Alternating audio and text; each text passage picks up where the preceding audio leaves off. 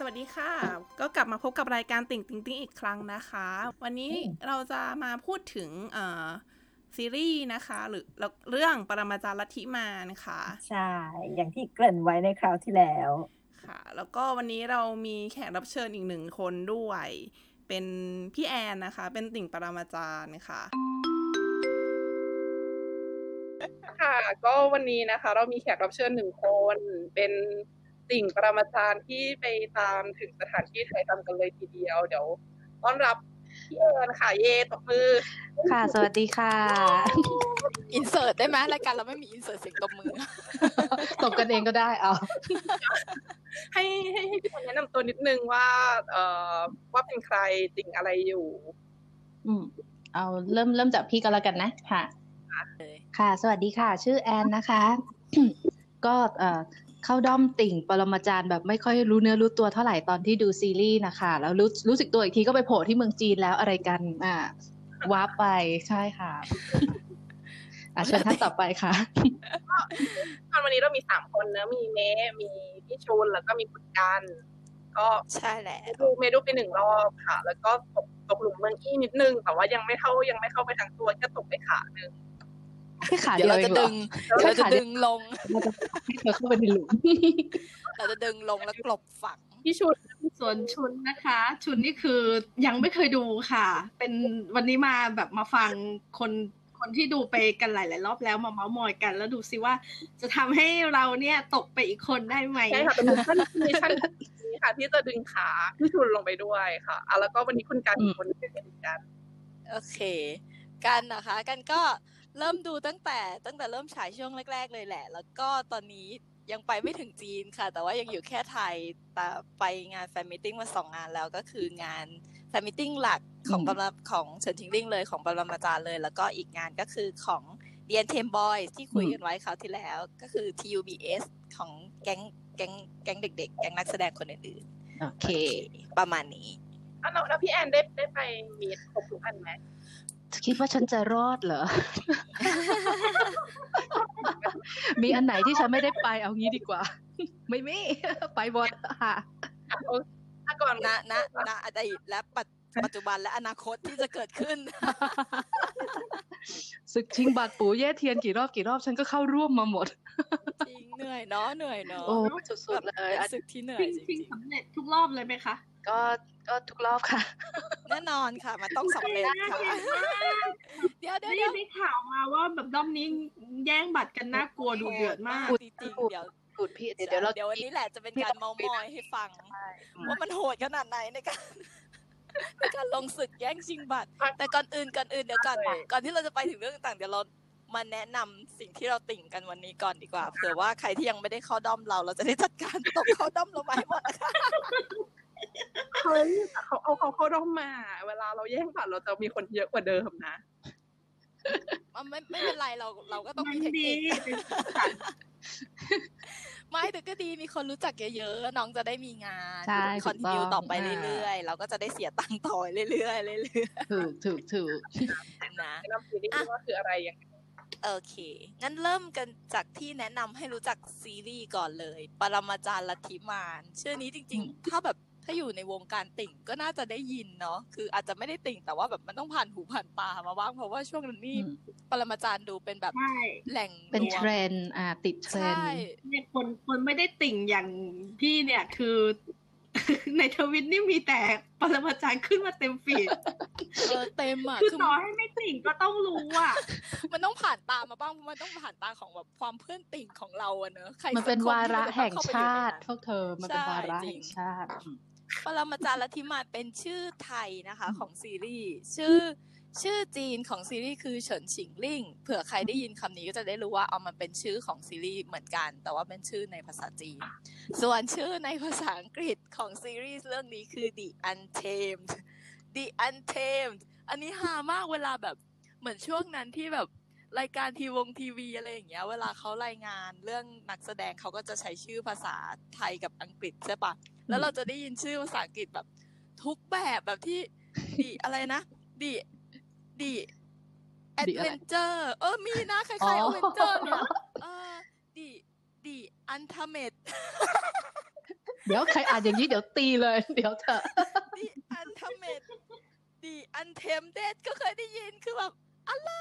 วอดไม่ได้นะ คือศึกษานิดนึง คือโอเค คนทั่วไปเราเราเข้าใจได้อาจจะไม่เคยเห็นแต่แบบเวลาออกเอาข่าวออกข่าวอะไรอย่างเงี้ยอืมเราได้ยินแล้วเราก็หัวเราะ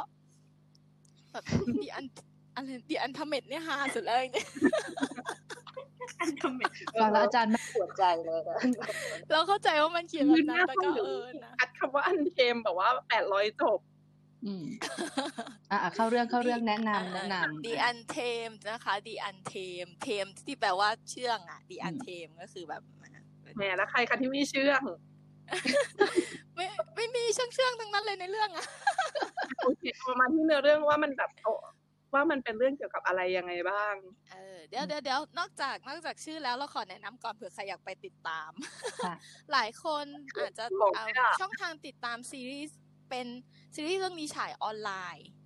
ออนไลน์ เท่านั้นเลยนะคะ ถ้าเอ่อช่วงที่ตามแรก ๆ เลยจะต้องเอ่อฉายทาง VTV อืม VTV แอปพลิเคชันของ VTV ตอนนี้อ๋อตอนนี้ก็ต้องเป็นสมาชิกเนอะต้องเป็น VIP ต้องเป็นสมาชิกแล้วเป็น VIP ถึงจะดูได้ เพราะว่าหลาย ๆ คนอะตามมาจาก Netflix ใช่ไหมอืมพอมันฉายจบไปแล้วมีคนเพิ่งตามมาจาก Netflix ทีหลัง ถ้า Netflix เนี่ยอืม Netflix ก็มีอันเนี้ยยังไม่ได้ดูจาก Netflix เลย Netflix มันมีแค่ซีรีส์ปะคะ ใครดูผ่านไม่ Netflix ดูเน็ตไม่ได้ดูมาหา Netflix คือมีแค่เฉพาะซีรีส์น่าจะเป็นเวอร์ชันปกติที่ไม่ได้เป็นเวอร์ชันพิเศษ ค่ะ แต่ว่ามันเป็นแบบแต่มัน HD มากเว้ย HD จนแบบว่าคุยกับเพื่อนว่าแบบทำไมทุกคนหน้าเยิ้มแล้วก็ทำไมพี่ดูแต่ใน WeTV ยังไม่ได้ตามไปดู Netflix เลยอะเออ อ่าถ่ายทำหน้าร้อนหน้าน้องเลยเยิ้ม อันนี้คือเห็นมันเห็นชัดถึงขนาดว่าเห็นเห็นว่าจ้าน่ะใส่คอนแทคเลนส์ไว้ก็เลยถามเพื่อนว่าจ้าใส่ตาสั้นเหรอตายละ เดี๋ยวเราต้องตามเป็น Netflix บ้างละเวอร์ชันขุดถูกกำลังคิดเหมือนกันอืมแต่แต่นี่คือดูดูเออเออแต่นี่ตอนดูก็พยายามต่อขึ้นดูจอใหญ่เหมือนกันอืมดูดูจากทีวีดูจากแอป ไม่ใช่สิดูจากเว็บอืมดูจากแอปก่อนแล้วก็ไปดูจากเว็บของวีทีวีด้วยก็ดูจอใหญ่มาตั้งแต่ตอนนั้น คือเผื่อใครที่ตามมาจาก Netflix แล้วแล้วงงว่าแบบ ไอ้พวกเบื้องหลังจุกจิกกุ๊กกิ๊กน่ารักอะไรอย่างเงี้ยอืมมาจากไหนส่วนใหญ่ก็จะมาจาก VTV นะคะ เพราะว่าเขารับตรงมาจากทางทางเทนเซ็นทางต้นของจีน มันจะมีตอนพิเศษแบบเยอะ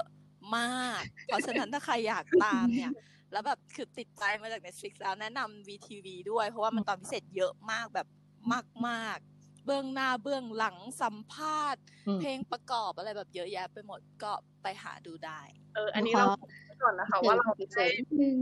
เราไม่ได้เราไม่ได้สปอนนะคะ แต่ว่าถ้าเกิดมีไม่ได้สปอนค่ะไม่สปอนหาคนเข้าด้อมเฉยเดี๋ยวเราจะทำให้แบบว่าตอนตอนแบบว่าวีทีวีและปรมาจารย์เอาสักแบบสามตอนล้วนเลยก็ได้ค่ะๆถ้าได้สปอนใช่ปะเดี๋ยวขอเสริมเสริมเรื่องเรื่องเดี๋ยวดีเทลของที่มาที่ไปของของเรื่องนี้ก่อนละกันอะเผื่อให้ให้เดี๋ยวท่านผู้ชมที่ไม่รู้จักเรื่องนี้มาก่อน แล้วว่าเอ๊ะเรื่องนี้มันเป็นยังไงมาจากไหน ขอเสริมสักประโยคหนึ่งแล้วกันนะคะ หลายๆประโยคก็ได้ค่ะโอเคยาวๆค่ะยาวได้ได้ได้ก็คือก็คือเอ่อซีรีส์เรื่องเนี้ยปรมาจารย์ลัทธิมารเนี่ยนะคะต้นฉบับของเขาเนี่ยจะมาจากนิยายค่ะ ชื่อโม่เต้าจู่ซืออะผู้เขียนคือคุณโม่โม่เซียงถงซิ่วนะคะ ต้นฉบับเป็นนิยายภาษาจีน แล้วก็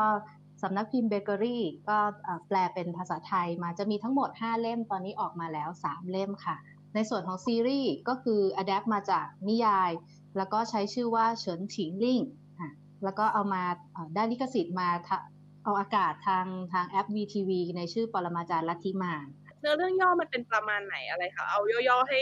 ให้คนที่เริ่มสนใจแล้วว่าเอ้ยมันเกี่ยวกับอะไรอะไรอย่างเงี้ยอืมเอาเอาแบบย่อๆแบบจบในย่อหน้าเดียวเลยนะคะ ก็คือเออเป็นไม่หรือว่าไม่เราชอบเล่าเรื่องย่ออะ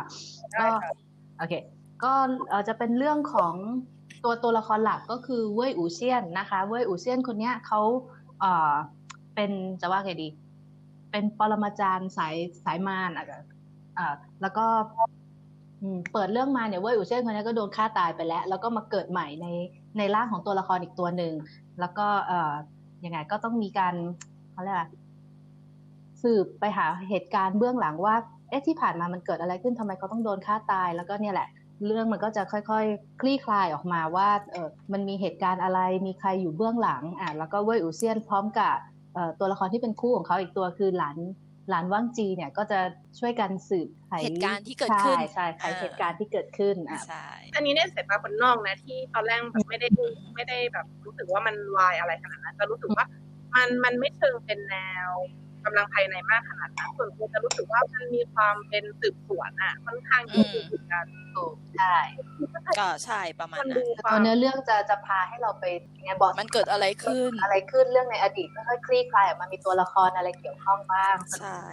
แต่ว่าอันเนี้ยอันเนี้ยมันจะต่างกันระหว่างซีรีส์กับหนังสือนิดหน่อยตรงที่อย่างซีอย่างหนังสือเนี่ย เราจะค่อยๆเหมือนอืม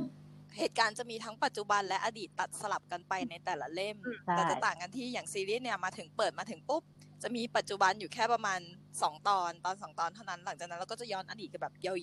วๆ ให้เห็นว่าเกิดอะไรขึ้นบ้างเท่านั้นแล้วก็ตัดกลับมาอีกทีก็คือช่วงท้ายของซีรีส์ก็คือเป็นปัจจุบันเลยอะไรแบบนี้ มันก็ทำให้คนดูเข้าใจได้ง่ายขึ้นด้วยแหละเพราะถ้าไม่งั้นมันกระโดดสลับไปสลับมางงตายใช่ใช่ใช่จริง ๆ แต่ว่าการตัดสลับระหว่างอดีตกับปัจจุบันของหนังสือก็คือสนุกนะ ก็เป็นเป็นเป็นเสน่ห์ของหนังสืออะไรอย่างเงี้ยอ่าเพราะฉะนั้นใช่ก็แนะนำถ้าใครอยาก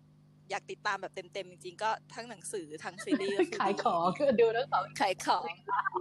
ใช่ไม่เดี๋ยวจะขายอย่างอื่นอีกมันไม่ได้มีแค่หนังสือกับซีรีส์ไงโอ้โหได้ในไทยแปลถึงเล่มไหนล่ะคะเพราะว่าเท่าที่น้องรู้เหมือนเหมือนเขาทยอยแปลเรื่อยๆแม้เหมือนยังจะออกไม่หมดใช่ไหม จะมีทั้งหมดห้าเล่มตอนนี้ถึงเล่มสามค่ะ ใช่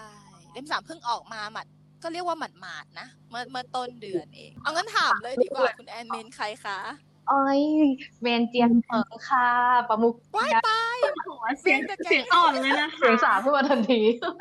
เซอร์ไพรส์เซอร์ไพรส์เรานึกว่าจะเจอแบบเซอร์ไพรส์ทำไมเรียนอะต่อเยอะอะไรอย่างนี้โอ้เพราะว่านี่ก็คือเมนแก๊ง EDM ค่ะ main น้อง น้องซือจุยทำไมทำไมวันนี้เราไม่มีใครเป็น main คู่หลักเลย อันนี้ส่วนส่วนน้อง main ตัวตัวร้ายเว้ยไม่เราชอบเราชอบแบบเหมือนคาแรคเตอร์ว่าหารตัวว่าหารคาแรคเตอร์ที่ถือแส้แบบฟาดเปี้ยงเปี้ยงอะไรเงี้ยโอ้โคตรชอบเลยดูกี่เรื่องกี่เรื่องก็จะชอบคนถือแส้เพราะฉะนั้นแบบมันแหละ fierceนะ fierce นะสมเป็นแอนใช่ไหมพี่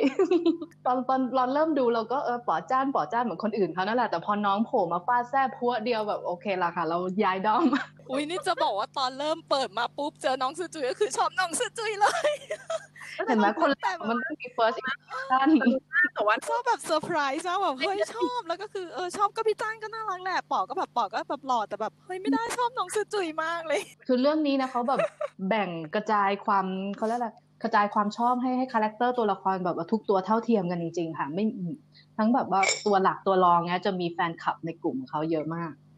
ก็คือผู้ชายในเรื่องนี้ดีมากหลายเออคนั่นนแหละนั่นแหละเออเออมันแปลได้อย่างนั้นจริงใช่ เราจะขายซีรีส์เรื่องนี้โดยจุดนี้เลยนะคะสำหรับแฟนเพจติ่งของเราก็คือเรารู้ว่าทุกคนมาเพื่อการนี้ค่ะเย้เรื่องนี้ผู้ชายดีมาก เยอะมาก มีทุกแบบที่คุณต้องการคุณชอบผู้ชายแบบไหนคุณเลือกเลยค่ะบอกว่าใส่ลุงเด็กสุดใส่ลุงแก่สุด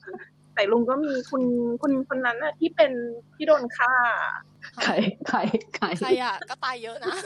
มันตายกันหมดค่ะคนที่ใส่ที่ตัดคออะหึอ๋ออ๋ออ๋อพรีเมียมหญิงเสียบอกมากเออเออเฮ้ยฉันก็ชอบคนพี่นี้เนี่ยไม่เรียกว่าสายลุงคือว่าถ้าเทียบอายุกับคนอื่นในเรื่องมันอย่าเรียกตาเกินว่าสายลุงใช่ ยอมไม่ได้ ถ้าจำไม่ได้ถ้าสายลุงจะต้องเป็นนี่ค่ะ เป็นท่านอา ท่านอาหลานชีเหรินหรือว่าท่านพ่อนะคะ ท่านต้องรุ่นนี้แล้วถึงจะเป็นสายลุงแต่จะบอกว่าในตัวจริงก็คือแซ่บมาก ถ้าใครยังไม่เคยเห็นรูปเขาที่แบบว่า เรื่องเรื่องนี้มีใครไม่แซ่บไม่มีค่ะแซ่บมาก คือก่อนจะเริ่มตัวละครอะเดี๋ยวว่ามันอาจจะงงเพราะว่าในเรื่องเนี้ยมันมีตระกูลต่างๆ อยู่หลายตระกูลเหมือนกัน จะเริ่มแนะนำจากตระกูลก่อนดีไหมตระกูลเสร็จแล้วก็มาแนะนำตัวละครต่างๆ ว่าสำคัญอะไรยังไงบ้างอยู่ตระกูลไหนบ้างเอองั้นอธิบายก่อนว่าในเรื่องเนี่ยเหมือนเป็นโลกของเซียในนในในเป็นเออโลกของเซียนในเรื่องเนี่ยจะแบ่งเป็นห้าตระกูลเซียนใหญ่อืมๆจริงมันมีตระกูลเล็กๆเล็กๆอีกเยอะแต่ว่าตระกูลหลักๆที่จะพูดถึงในเรื่องคือมีห้าตระกูล มีตระกูลอะไรบ้างคะอืมเริ่มเลยค่ะเริ่มจากตระกูลหลานก่อนละกันตระกูลของพระเอกอะโอเค อ่าตระกูลหลาน ในที่นี้เราก็ขอแบบเป็นพระเอก คืออ่าเดี๋ยวก่อนอธิบายอีกนิดนึงก่อนอืมคือในในหนังสือเนี่ยเป็นเป็นคิดว่าเป็นหนังสือที่เป็นนิยายวายอ่าอืมเป็นนิยายวายก็จริงแต่ว่าในซีรีส์เนี่ยแน่นอนอย่างที่เรารู้กันอยู่แล้วสำหรับซีรีส์มิตรเนอะภาพอ่าอืมแล้วถูกมันถูกดัดแปลงให้เป็นซีรีส์มิตรภาพลูกผู้ชายอืมซึ่งแบบซึ่งเอาจริง ๆ จะบอกว่าพอดัดมาแปลงมาก็ดีนะ มันก็มันทำให้เข้าถึงคนได้ได้อืม ได้เยอะขึ้นน่ะเออได้เป็นวงกว้างมากขึ้นเอาจริงๆเราเราจะชเห็อบนเวอร์ชันก็คือที่เขาดัดแปลงมากกว่านะเออแบบเพราะมันจะว่าไงดีมันคืกลอมชอบกล่อมทั้งอะคู่เออเออชอบทั้งคู่คือมีเสน่ห์ทั้งสองแบบหนังสือก็ค่ะมีเสน่ห์ของความเป็นนิยายวายแล้วก็อืมซีรีส์ก็มีเสน่ห์ของความเป็นมิตรภาพลูกผู้ชายที่เบ่งบานอืมนะคะอะ กลับมากลับมาที่เอ่อแนะนำตระกูตลระกูลอะของตัวเอกของเราก่อนหลานพระเอกละกันสกุลหลานอืมสกุลหลานหรือตระกูลหลาน แต่ละตระกูลเขาจะมีเหมือนเมืองที่เป็นที่ตั้งของตระกูลนั้นๆนะคะสกุลอย่างสกุลหลานเนี่ยก็จะอยู่ที่กูซู อืมเอออยู่ที่กูซู เพราะฉะนั้นส่วนใหญ่บางทีก็จะได้ยินเขาเรียกว่ากูซูหลานหรืออะไรอืมแบบนี้ ก็หมายความว่าเรียกเรียกชื่อตระกูลและที่ใช่ตั้งของตระกูลนั้นมูลจะก็เป็นโอเคอยู่บนเขาใช่ไหมใช่ image ของตระกูลนี้ก็คือเป็นตระกูลนักปราชญ์นะคะ แล้วเขาก็จะอยู่บนเขาสูงอ่าแล้วก็แบบมีมีอารามอะไรอยู่บนนั้นเพราะต้นตระกูลเขาเป็นพระแล้วก็เครื่องแบบยูนิฟอร์มของของพี่ๆเขาก็จะเป็นแบบขาว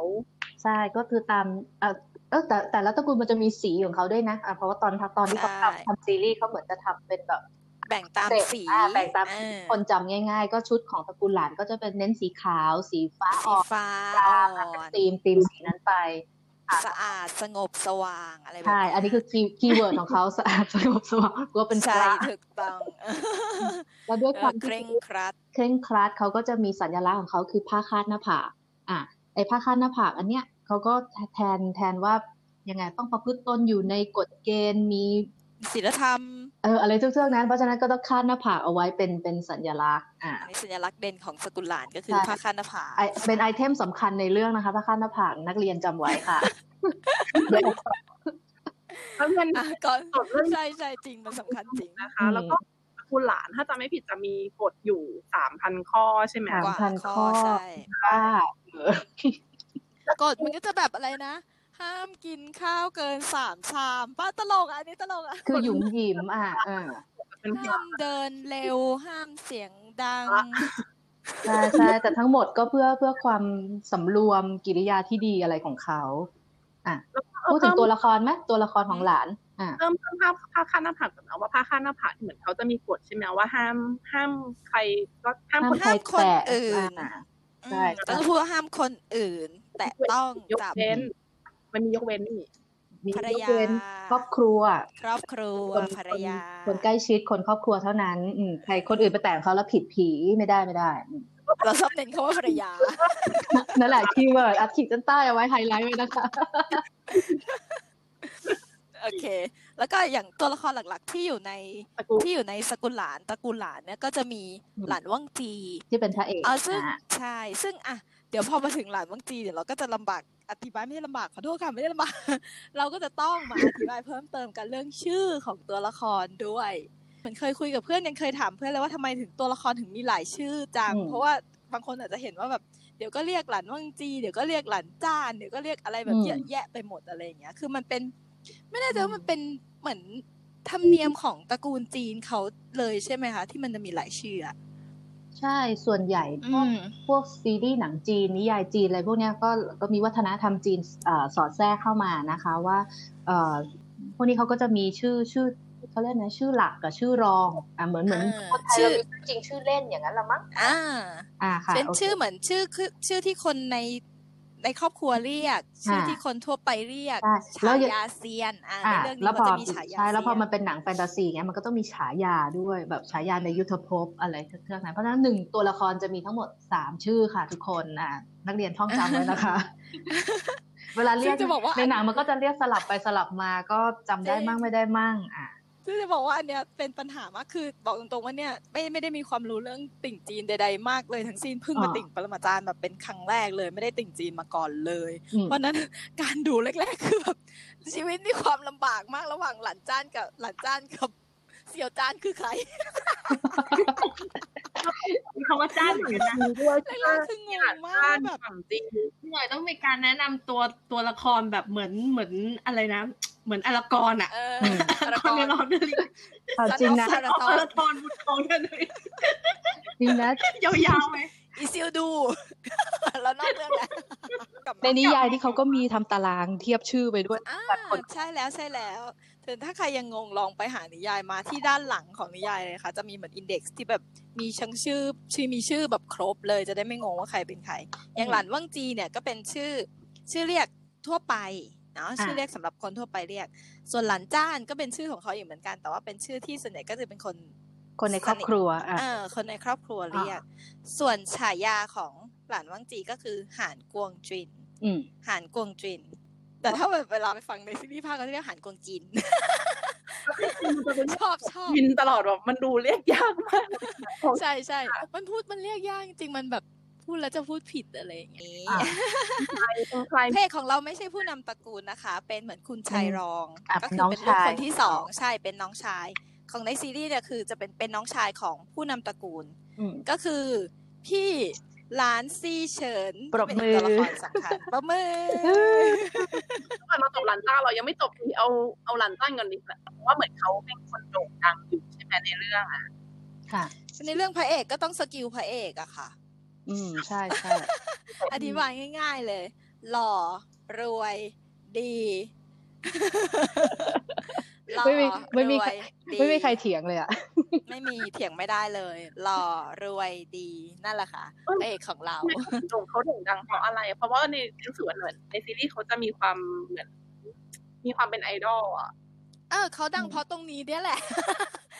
หล่อหนึ่ง เขาจะชมกันว่าเหมือนคุณชายคุณชายสกุลหลานเนี่ย ก็คือจะมีกันสองคนใช่ไหมก็คือพี่หลานสีเฉินที่พูดไปเมื่อกี้อืมแล้วก็หลานว่างจีอืมก็คือเขามีฉายาว่าเป็นเหมือนหยกคู่สกุลหลานอืมก็คืออมหล่อหล่ออีประกเด็แล้วนแรกก่อน ใช่หล่อและเก่งอ่าก็คือเป็นคนที่เก่งเป็นอันดับเหมือนต้นๆของแบบของโลกเซียนอย่างเงี้ยที่ก็คืออมดัง แล้วคู่เนี้ยคือจริง ๆ คู่นี้ก็จะอธิบายว่าเป็นเหมือน เป็นคู่หยกคู่สกุลหลานเออก็คือหน้าตาดีเก่งทั้งคู่ แต่ว่าจะมีบุคลิกต่างกัน คนหนึ่งจะอบอุ่นอ่าน่ารักอบอุ่นหล่ออบอุ่นอีกคนจะหล่อแบบ จะว่าเย็นชาก็ไม่ใช่เนอะคู่อะหล่อแบบ อธิบายไงดีรอครูเออคำนั้นแหละคำนั้นแหเอละอหล่อคูลใช่เออหล่อนิ่งๆอะไรแบบเนี้ยเย็นชานิดๆแต่ว่าเออประมาณนี้เขาเขาดังขอชื่อพี่ชายอีกนิดนึงเผื่อคนจดไม่ทัน พี่หลานซีเฉิน พี่เขามียศไหมคะพี่เป็นมีเป็นเป็นประมุขค่ะ ประมุขอะ ค่ะ เป็นผู้นำของอ่าตระกูล อะอืมอ้าวแล้วคุณแล้วคุณอาล่ะ คือ คือเหมือนในตระกูลหลานอะจะมีพี่น้องสองคนใช่ไหมแล้วก็จะมีคุณอาอีกคนนึงคือคุณอาไม่ได้เป็นไม่ได้เป็นประมุขเหรอเป็นไม่เป็นไม่ใช่ผู้อาวุโสไม่ใช่ เป็นผู้อาวุโสใช่เอาคิดง่ายๆแล้วกันว่าตำแหน่งประมุขเขาสืบทางทางพ่อเขาไงใช่ใช่ พอถัดจากพ่อเขาก็ต้องเป็นเป็นคนลูกเขาใช่ไหมลูกคนโตใช่อะละกันในซีรีส์ไม่ได้ไม่ได้พูดถึงท่านพ่อเนอะไอ้พูดไหมอะไม่จำไม่ได้ มีพูดแต่ว่าถึถ้างแบบแวบๆนิดหน่อยแบบว่านิดแฟลชแบ็กเดียวในในเรื่องของเออนิดหน่อย แต่ของแต่ถ้าเป็นในหนังสือ อันเนี้ยจะต่างกันในหนังสือนิดนึงตรงที่อย่างในหนังสือเนี่ยจริง ๆ แล้ว ผู้นำตระกูลนี่คือท่านพ่อเลย อืมอืมท่านพ่อเลย แล้วพอท่านพ่อมีมีเกิดเรื่องเกิดราวในหนังสือ พอท่านพ่อเหมือน ตายก็เลยท่านพี่ซีเฉินถึงได้ขึ้นเป็นประมุขตระกูลทีหลัง อ่าโอเค อ่าจบหนึ่งหนึ่งตระกูลมีมีอะไรเพิ่มเติมไหมคะไม่จบแล้วเหรอเรายังไม่ได้พูดถึงลูกเราเลยอะเพราะว่าเอาเอาให้เขาตระกูลหลานอะให้ให้เขาพูดถึงหน่อยให้เขาพูดหน่อยขายลูกหน่อยเร็วถ่ายรูปถ่ายลูกหน่อยอันแน่นอนค่ะ คนตระกูลหลานใช่ไหมคะ ก็คือ เป็นเป็นตระกูลผู้ดี ก็จะมีก็จะมีแก๊งเด็กๆ ผู้น่ารักของเรานะคะ ก็คือนักตั้งแต่จะมีเหมือนอืมผู้อาวุโสแล้วก็พระเอก แล้วก็ก็จะเป็นเด็กอีกอะไรเจนมากมายแล้วใช่ก็จะเป็นเป็นเป็นเด็กเขาเรียกว่าเหมือนแบบเป็นเซียนเซียนฝึกหัดนะเอออธิบายอืมแบบนี้แต่เป็นยังเป็นเหมือนเด็กนักเรียนที่เพิ่งฝึกเป็นเซียนอยู่อืมเขาจะเรียกเหมือนว่ารุ่นอนุชนอืมพวกเด็กๆ ก็จะสำหรับตระกูลหลานอนุชนที่ที่มีบทบาทก็คือจะมีอยู่สองคนอืมก็คือเจ้าหลานซื่อจุย นะคะ กับหลานจิงอีสองคนนี่เขาสนิทกันยกมือค่ะ น้องคนหลังอะ น้องคนหลังคือน้องชอดใช่ปะใช่แล้ใช่วน้องชอดมีฉายาให้น้องชอดเหรออ่าเขามีเขามีฉายาว่าน้องชอดเดี๋ยวเราเป็นยังไงเดี๋ยวให้เล่าอะเล่าน้องซือจุยก่อนทีละคน้นองซื่อจุยเออน้องซื่อจุยแม่ตั้งอืมชื่อให้ว่าเป็นเด็กดีของแม่ค่ะ น้องคนดี แต่น้องเรีน้ยอกงว่าซือจุยน้องคนนี่ดีเออเขาเขาจะตัวละครนี้เขาก็จะมีประวัติของเขาแต่อุบไว้ก่อนแล้วกันเนอะดีไหมเออ ได้ได้อ่าเดี๋ยวเราเมาส์ยาวน่ะได้เลยที่มาที่ซื่อจุยไปของเมาส์อีกสามเขาชั่วโมงก็ไม่จบโอเคไม่ใช่ ก็คือจะมีอีกตัวละครหลักอีกสองคนก็คือเนี่ยค่ะหลานซื่อจุย ซึ่งซึ่งจะมีบทบาทอีกเยอะในซีรีส์มันเยอะเหมือนกันในซีรีส์แล้วก็อืมหลานจิงอีเป็นคู่หูของเขาเออเวลาไปไหนเขาจะไปไปด้วยกันอะไรอย่างงี้ใช่คนหนึงก็จะเรียบร้อยอืมเรียบร้อยอะไรอย่างเงี้ยอีกคนก็จะซ่าๆแสบๆหน่อยก็คือตระกูลนี้จะมีสองเจน อ่าคือซุยซุยมันจะมีความเหมือนโลกสวยมีความ ไม่ใช่เขาเป็นตระกูลหลานว่าเขาเป็นสกุลหลาน แท้ๆอะก็คืออยู่ในระเบียบเรียบร้อย ก็คือก็จะเป็นคู่หูที่คนหนึงเรียบร้อยอีกคนหนึงซ่าๆนั่นแหละอ่าอ่าโอเคเออโอเค คืออย่าเรียกว่าซ่าเรียกว่าชอดอะ คือคือเป็นคนแบบปากช็อตเก่งร้ายอะเออปากร้ายพูดเก่งปากปากคอล้อร้ายคือทุกคนจะพูดเหมือนกันว่าจิงอีเธอแลนด์ผิดสกุลน่ะ เธอไม่ได้มาอยู่สกุลหลาน จริงๆควรไปอยู่สกุลเจียงนะคะอ่าเออเธอแลนด์ผิดสกุลเธอคือมาอยู่สกุลเจียงใช่ใช่ต่อไปงั้นต่อไปเลยค่ะ สกุลเจียงค่ะทำไมอะเชิญเลยค่ะ main ใครเชิญเลยค่ะอ๋อเดี๋ยวเดี๋ยวขอเราขอรับหน้าที่ present เอ่อสกุลเจียงเองนะคะแบบว่า main ดิฉันเองฟาดแส้ผัวะผัวะขายค่ะขายขายขายโอเคอะสกุลที่สองนะคะ ในซีรีส์นี้ก็คือสกุลเจียง ก็เอ่อยังไงที่ตั้งของเขาก็คืออยู่ในแคว้นอวิ๋นเมิ่งอวิ๋นเมิ่งก็จะเป็นเอ่อ นึกถึงแบบแคว้นลุ่มแม่น้ำแบบว่าอุดมสมบูรณ์อะไรอย่างเงี้ยแบบเออมีเกาะแก่งเยอะแยะอะก็วินเมิงนี่ก็อืมผู้นำของเขาเนี่ยก็จะเป็นสกุลสกุลเซียนที่ชื่อว่าเจียงนะคะเอ่อบ้านเจียงเนี่ยก็จะแบบเป็น Family ประกอบด้วยเอ่อพ่อแม่พี่น้องทั้งหมด 4 คน มีตัวตัวพ่อนะคะ แล้วก็คือประมุกเจียงอะแล้วก็ตัวแม่ก็คือวีฟู่เหรอด้วยคนนี้เราก็ชอบแบบแม่แม่ฟาดแซ่บปัวปัวๆเราชอบ ชอบมากสวยชมาอกบคนชอนี้บช อะแล้วก็บ้านนี้เขาก็จะมีเอ่อลูกลูกสาวลูกชายอะลูกลูกลูกสาวคนโตเนี่ยก็คือเจียงเย่หลีหรือในในซีรีส์จะเรียกพี่หญิงสิทธิพี่หญิงนะคนนี้อะสวยงามอ่อนหวานนะแล้วก็ลูกชายคนเล็กคือแหน่เมียนของดิฉันเอง เจียงเฉิงน้องเฉิงอืม ตัวละครเอกอ่านางเอกของเราก็คือเว่ยเว่ยอูเซียนหรือชื่อชื่อรองว่าเว่ยอิงนะคะก็เอ่อเป็นเป็นลูกของเพื่อนพ่อเอางี้ก็แล้วกันอะอืมแล้วก็อะตอนหลังพ่อแม่เขาเสียใช่ไหมพ่อก็คือตัวประมุกเจียงเนี่ยก็เลยไปรับเอาเอาน้องน้องเว่ยอิงตอนเป็นเด็ก ๆ เนี่ยเข้ามาอยู่ในบ้านก็รับเป็นลูกบุญธรรมแต่พอเข้ามาก็มีคอน FLICT กันกับกับเมียเอาแล้วไงอะก็เอ่อเพราะเพราะตัวแม่ของเว่ยอิงเนี่ยก็ ยังไงลือกันว่าเป็นกิ๊กเก่าของของของท่านประมุกเจียง พอไปรับลูกเขาเข้ามาตัวตัวหวีฮูหยินเนี่ยก็แบบ เอ๊ะเอ๊ะอะเออ ก็เริ่มเริ่มมีแบบเริ่มยัสงไงงสัยแหละอ่าว่าตกลเริ่มสงสัยลูกใครอะไรอย่างนี้ไปแอบก็ก็รู้แหละ รู้แหละว่าว่าไม่ว่าใช่เป็นว่าไม่ใช่ไม่ใช่ลูก ไม่ใช่ลูกชู้ไม่แต่ใช่ลูก็กคือเสือแต่ก็แต่ก็แบบกินแหนงแคลงใจอะมีมีปมในใจมาตลอดว่าว่าสามีไม่ได้รักเขายังยังรัก แฟนเก่าอยู่หรืออะไรทำนองนั้น ก็จะเป็นปมในครอบครัวมาตลอดอะโอเคอะผ่านไปตระกูลเดี๋ยวอื่นเดี๋ยวอย่าเพิ่งเดี๋ยวเดี๋ยวเดี๋ยวฮะเดี๋ยวยังไม่ผ่านเหรออย่าเพิ่งผ่านเพราะว่าเราอธิบายท่านที่วังจีมาเยอะมากเราจะข้ามชื่อน้องไปไม่ได้นะคะอ๋อเออใช่ลืมเราอวยพี่วังจีมาเยอะในหลายชื่อมาก เราต้องมาต่อที่ชื่อของน้องด้วยอ่าอืมเว่ยเว่ยหูเซียนหรือว่าเว่ยอิงมามาเหมือนเดิมเลยก็คือชื่อหลักชื่อรองแล้วก็ฉายาเนาะใช่ชื่อออะชื่อหลักชื่อสำหรับก่อนอะ อืมอะชื่อหลักชื่อหลัก ชื่อหลักก็คือเว่ยอิงเว่าสิอูเอ๊ะเออมันหลักหรือรองนะเราเราชักสับสนใจเพราะว่าเพราะว่าหลันวังจีคือชื่อรองเพราะฉะนั้นเว่ยอูเซียนคือชื่อรองนำรองหลันวังจีไงนำรองเว่ยอูเซียนถูกต้อง ชื่อหลักอ๋อประมาณอะตัดโอเอาเคตัดเอาโอเคคัดเราคัสัดบสนโอเคขอโทษด้วยค่ะ อืมชื่อชื่อหลักนะคะคือชื่อที่คนในครอบครัวเรียกกันก็คือเว่ยอิงอืมอืมอ่าอิงน่ารักเนอะเรียกน้องอิงอย่างเงี้ยน่ารัก ชื่อแบบชื่อสาวน้อยเนอะเออเออน่ารักน่าเรียกอิงสมคาแรคเตอร์ โอเคอวยอวยเสร็จเอาต่อค่ะ ส่วนชื่ออะรองก็คือชื่อที่คนทั่วไปเรียกก็คือเว่ยอูเซียนนะคะเว่ยชื่อที่มีความหมายเอออะอะขอขยายความนิดนึงอะเชียนก็คือลิษยา อิจฉาอูก็คือไม่อะเพราะฉะนั้นชื่อของเขาก็คือ แปลว่า เป็นคนที่จะไม่ลิษยาอิจฉาใคร คนดีเนาะอืมอืมเป็นคนดีอืมแปลมาถึงตัวหลักฉายาใส่เต็มฉายาที่ฉายา ฉายาเนี่ยจะมีอ่อฉายาก็คือปรมาจารย์อีหลิง อีหลิงเหล่าจูฉายาของเขาซึ่งจะเป็นเรื่องในในตอน part part หลังจากแบบมีมีเขาเรียกนะมีบทบาทในยุทธภพอะก็คือเป็นปรมาจารย์อีหลิง อีหลิงคือชื่อเมืองแล้วก็ปรมาจารย์ก็คือเป็นคนคนเก่งเนี่ยเพราะว่าเว่ยอิงเนี่ยเดี๋ยวตอนหลังเนี่ยเขาจะเออเหมือนกับแบบเป็นยังไงเป็นคนที่คิดค้นพวก ศาสตร์วิชาคัมสาภียร์อะวิชาสยมรคุณสายอ่สายมารใช่เป็นอืมเป็นก็เลยยกย่องเป็นปรมาจารย์อ่านั่นก็เป็นเรื่องของพาร์ทหลัง อืมความสัมพันธ์ของสามพี่น้องก็คือเขาก็จะรักใคร่กลมเกลียว อ่าแบบว่าถึงถึง อะอาอิงเนี่ยเขาจะมาทีหลังเป็นเป็นรับเข้ามาเลี้ยงทีหลัง แต่ก็คือสามคนก็รักกันดี ก็มีมีคอนฟ lict อยู่คนเดียวแหละในบ้านก็คือแม่เขา ซึ่งจริงๆ พอแม่เขามีคอนฟ lict มันก็จะส่งผลมาถึงลูกนิดๆหน่อยๆด้วยเนาะใช่ใช่ก็จะเป็นทำให้ปัญหาเป็นครอบครัวอ่าใช่แต่ว่าอืมอาอาเฉิงอะเขาจะ character เขาจะค่อนข้างต่างจากแบบเว้ยอิงอยู่พอสมควรอยู่นะง่ายๆคืออาเฉิงได้แม่มาเออนั่นแหละได้นิสัยแม่มา ใจใช่ใจร้อนเออใจร้อนปากร้ายอะไรอย่างนี้ใช่ก็คือจริงๆ character ก็เป็นของพี่น้องคนดีนะพี่น้องอืมสามคนก็จะต่างกันเลยตัวตัวพี่สาวก็คือเจียงเยี่ยนหลีคือพี่หญิงเนี่ยเขาก็จะแบบน้ำใสไหลเย็นเออแบบอ่อนหวานอะไรอย่างนี้แม่บ้านแม่เรือนอะแบบแบบน้องก็เป็นดูแลเป็นพี่ใหญ่ดูแลน้องๆอะ ส่วนตัวเจียงเฉิงนี่ก็จะอารมณ์ร้อนได้แม่มาร้อยเปอร์เซ็นต์อะเอะอะฟาดผัวะอะไรอย่างนี้อะแต่ว่า อ๋อแล้วก็แล้วก็ character หลัก ๆ ของเจียงเฉิงคือเป็นพวกปากไม่ตรงกับใจ เป็นซึนตัวพ่ออะอะตัวจุดนี้แหละค่ะที่ทำให้บอกว่าตกเราได้เต็มเต็มๆอะน้องน้องเขาก็จะแบบใจจริงคือแบบว่าอ่าปากใจจริงคือแบบว่าเป็นเป็นห่วงอะไรสารพัดเป็นห่ก็วงแต่ปากที่ไปก่อนละอะก็จะทำให้คนเขาเหม็นที่หน้าเอา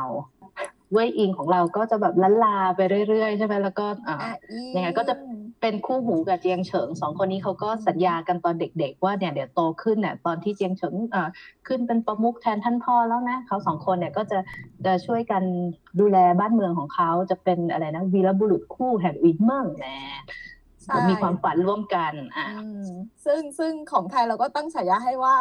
ดอกบัวคู่คื ออินเบิ้งเนี่ยแน่นอนเขาเป็นเหมือนเออเป็นเขาจะมี มีซีนาริโอเป็นอ่าเป็นท่าเรือเป็นท่าเรืออ่าท่าเรือเขาเรียกว่าท่าเรือสัตบงกฎก็คือใช่แน่นอนท่าเรือที่มีดอกบัวนั่นแหละเอออมเป็นที่ที่มีดอกบัวเยอะวันนั้นแก๊งแก๊งไทยๆเราแฟนคลับเราก็จะแซวว่าคือบ้านนู้นเขามีหยกคู่สกุลหลานบ้านนี้ก็มีดอกมีบัวดอกบัวคู่คู่อะเป็นแกงบ้านบัวอะเออเป็นแก๊งบ้านบัวเขาจะเรียกว่าแก๊งบ้านบัว สีประจำตัวของของตระกูลนี้ก็คือจะออกโทนม่วงค่ะ ม่วงอ่อนม่วงแก่นี่ก็ไล่เฉดกันไปสวยงามอืมค่ะอวยโอเคโอเคโอสเควยจบจบจบบ้านเจียง จบบ้านเจียงไปแล้วจบบ้านเจียงเราก็ได้ ไปต่อที่อืมบ้านเจียงเสร็จแล้วก็ต้องไปที่ตระกูลบ้านจินไหมอืมจินแน่นอนอ๋อตระกูลที่สามแล้วนะคะ มีหลานมีเจียงแล้วก็มีจินมาถึงอ่าสีของจินเลย เอาสีก่อนเลยแล้วกัน เหลืองเหลืองทองทอง keyword ของตระกูลจินคือรวยพ่อรวยรวย รวยอ่าเพราะฉะนั้นรวยสีประจำตระกูลของเขาคือทองเหลืองเหลืองทองทอทง องอ่าเออแน่นอนใช่ครับแสดงถึงความร่ำรวย เป็นตระกูลใช่ ที่รวยแล้วก็มีก็จะเป็นก็จะมีตัวละครสำคัญแบบเยอะเหมือนกันอ่าตระกูลจินนี่ตัวละครสำคัญประมุข ก็คือประมุขประมุขคือรุ่นพ่อของเขาเนี่ยก็จะชื่ออ่าท่านจินกวงซ่านอ่าคนนี้เขาก็จะเอ่อ character เขาจะเป็นยังไง ประมุขเพย์บอยเจ้าชู้อ่าใช่แบบว่าเจ้าชู้เมียมีเยอะเออไข่ทิ้งไว้ผู้หญิงเพียบเยอะใช่อ่า ผู้หญิงมีลูกอยู่ผู้หญิงตามเยอะที่นู่นที่นี่ใช่แล้วก็เอ่อลูกชายที่เป็นเขาเรียกอะไรลูกคนโตอะที่สืบสกุลของเขาเนี่ยก็คือคุณคุณพี่หนมเข่งของเราหนมเข่งใน EP ที่แล้วรู้สึ กผิด เอามาเราจะมาอวยพี่หนมเข่งกันนะคะ พี่หนมเข่งคือคือนิกเนมที่เราที่แฟนๆคนไทยนะคะ ตั้งตั้งให้กับอ่าลูกชายของประมุขจินกวนซ่านก็คือเขาชื่อเอ่อจินจื่อเสวียนอ่าในเรื่องอืมใช่ก็คาแรคเตอร์ในเรื่องเนี่ยก็จะแบบคุณชายโดยกำเนิดอะก็ไม่ว่าเหยียบเขาเรียกเป็น